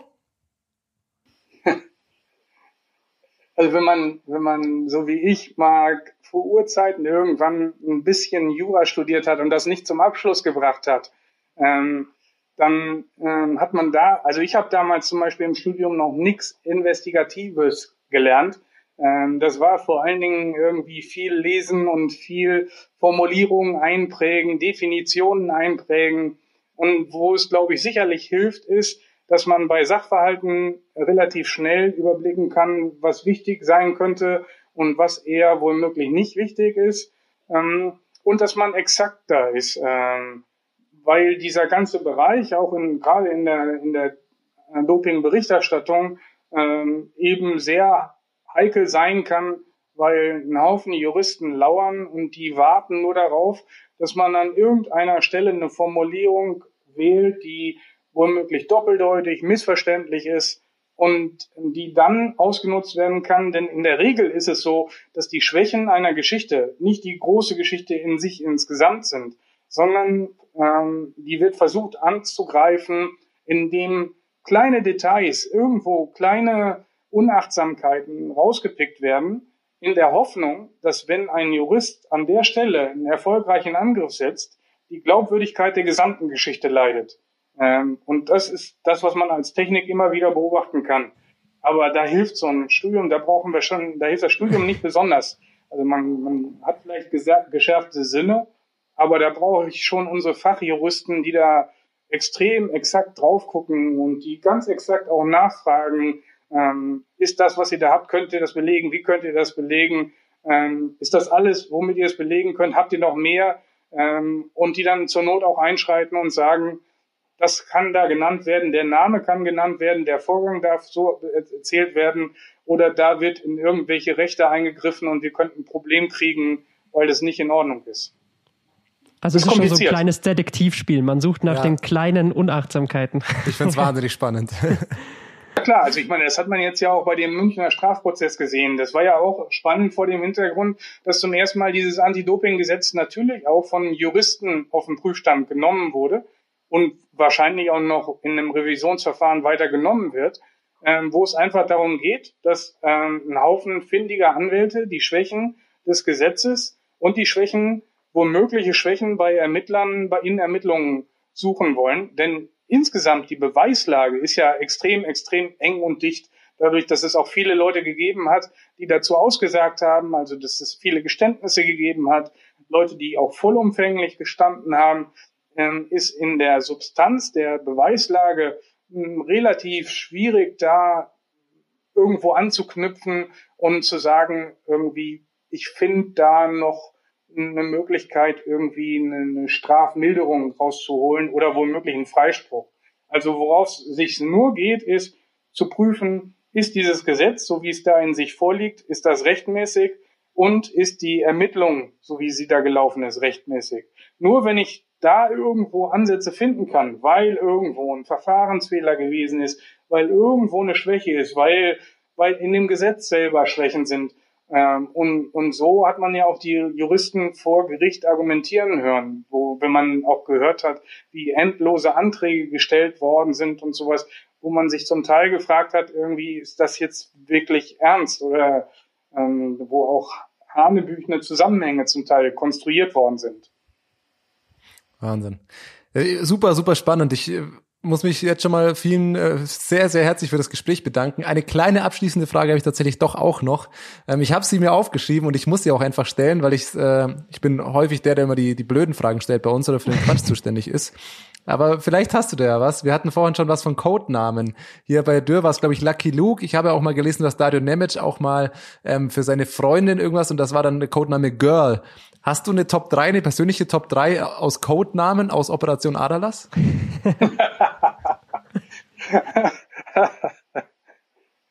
ähm, äh, eine persönliche Top 3. Also ich fand ganz witzig, dass einer Putin geheißen hat. Irgendwie. ähm, äh, und dann war ein witziger Codename, der war gar nicht offiziell. Äh, den Österreich, den einen österreichischen ähm, Radrennfahrer, den haben sie intern den Verrückten genannt. Ähm, also weil der, äh, ich, ich glaube, weil er so viel Angst vor vor diesen Injektionen gehabt hat oder sowas, also, oder oder ich weiß es nicht ganz genau. Also auf jeden Fall ähm, war das so ein geflügeltes Wort irgendwie bei diesen ähm, die, aber die Codenamen waren ja insgesamt ganz witzig. Also der, der Durasek, der sich Triple X genannt hat, irgendwie, ähm, oder der, der, ähm, der General gab es auch noch, hat mir sehr gut gefallen. Ja, der General, das war, das war ist eben einer von den treibenden Kräften mit im Hintergrund gewesen. Das ist ja der, der estnische ähm, Langlauftrainer Matti Allaver gewesen, der also in dem Netzwerk mitentscheidend, der auch äh, mitentscheidend tätig war und der auch dafür gesorgt hat und, und immer wieder auch wie diese Schriftwechsel, die die Esten recherchiert haben, die, die, die zeigen, wie sehr der nach neuen Methoden, nach neuen Mitteln, also Hauptsache, es gab irgendwas, wo die Leistung ein bisschen besser wird, der also auch äh, relativ wenig Berührungsängste mit irgendwas gehabt hat, der zur Not auch also fordernd den Arzt gefragt hat, da muss es doch noch Besseres geben. Die Leistung nimmt jetzt nicht so zu, wie es sein sollte oder sowas. Also deswegen kann man sich schon vorstellen, ähm, warum General der der General sich genannt hat. Ja, ja, ja.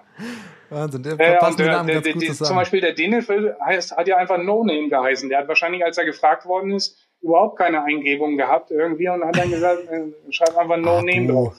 So unkreativ, Wahnsinn. Aber ich finde, das ist doch ein sehr guter Abschluss, weil es für mich, finde ich, diese Absurdität dieses ganzen Doping-Wahns bezeichnet, wenn du unter den Doping-Leuten schon der Verrückte bist. Das sagt eigentlich schon alles, finde ich. Und das ist doch ein ganz guter Abschluss vielleicht für, für diese Folge. Ja, Jörg, vielen, vielen Dank dir für deine Zeit. Wir haben lange gesprochen. Es wurde bei dir im Hintergrund immer dunkler. Ähm, jetzt ist die Sonne dann ganz weg. Äh, vielen Dank für deine Insights, ähm, für, für alles, was du uns da erklärt hast. Ich fand es wahnsinnig spannend, super interessant und äh, vielen Dank, dass du da mit uns ein bisschen, bisschen Licht in dieses Katz-und-Maus-Spiel aus Operation Adalas ähm, reingebracht hast. Ja, super. Ich drücke euch die Daumen, guckt dann mal in Zukunft auch noch genauer hin. Also dadurch, dass es insgesamt wahrscheinlich im Radsport viel, viel, viel, viel besser läuft als früher, heißt das nicht, dass da, das sieht man ja auch gerade bei den vielen jungen Fahrern, die auch jetzt hier wieder mit drin waren. Ähm, äh, also man muss ja nur gucken auf die Jahrgänge, die da äh, verstrickt waren, dass da auch teilweise wirklich schon wieder Nachwuchsfahrer, also dass, schon, dass man schon sehen kann, dass es quer durch die Generation gelaufen sind und da lohnt sich der Blick gerade beim Radsport schon genau drauf. Da darf man nicht nur auf die Wattzahlen gucken und so. Danke, jetzt hast du uns, glaube ich, jeglichen Gast für immer weggenommen. Jetzt kommt keiner mehr. Jeder, der das gehört hat, sagt, nö, zu denen komme ich nicht mehr. Ich werde das Danke, künftig mit abfragen. Das war die Bitte. Ja, Oder wie der General gesagt Kategorien. hätte, das war der Arbeitsauftrag.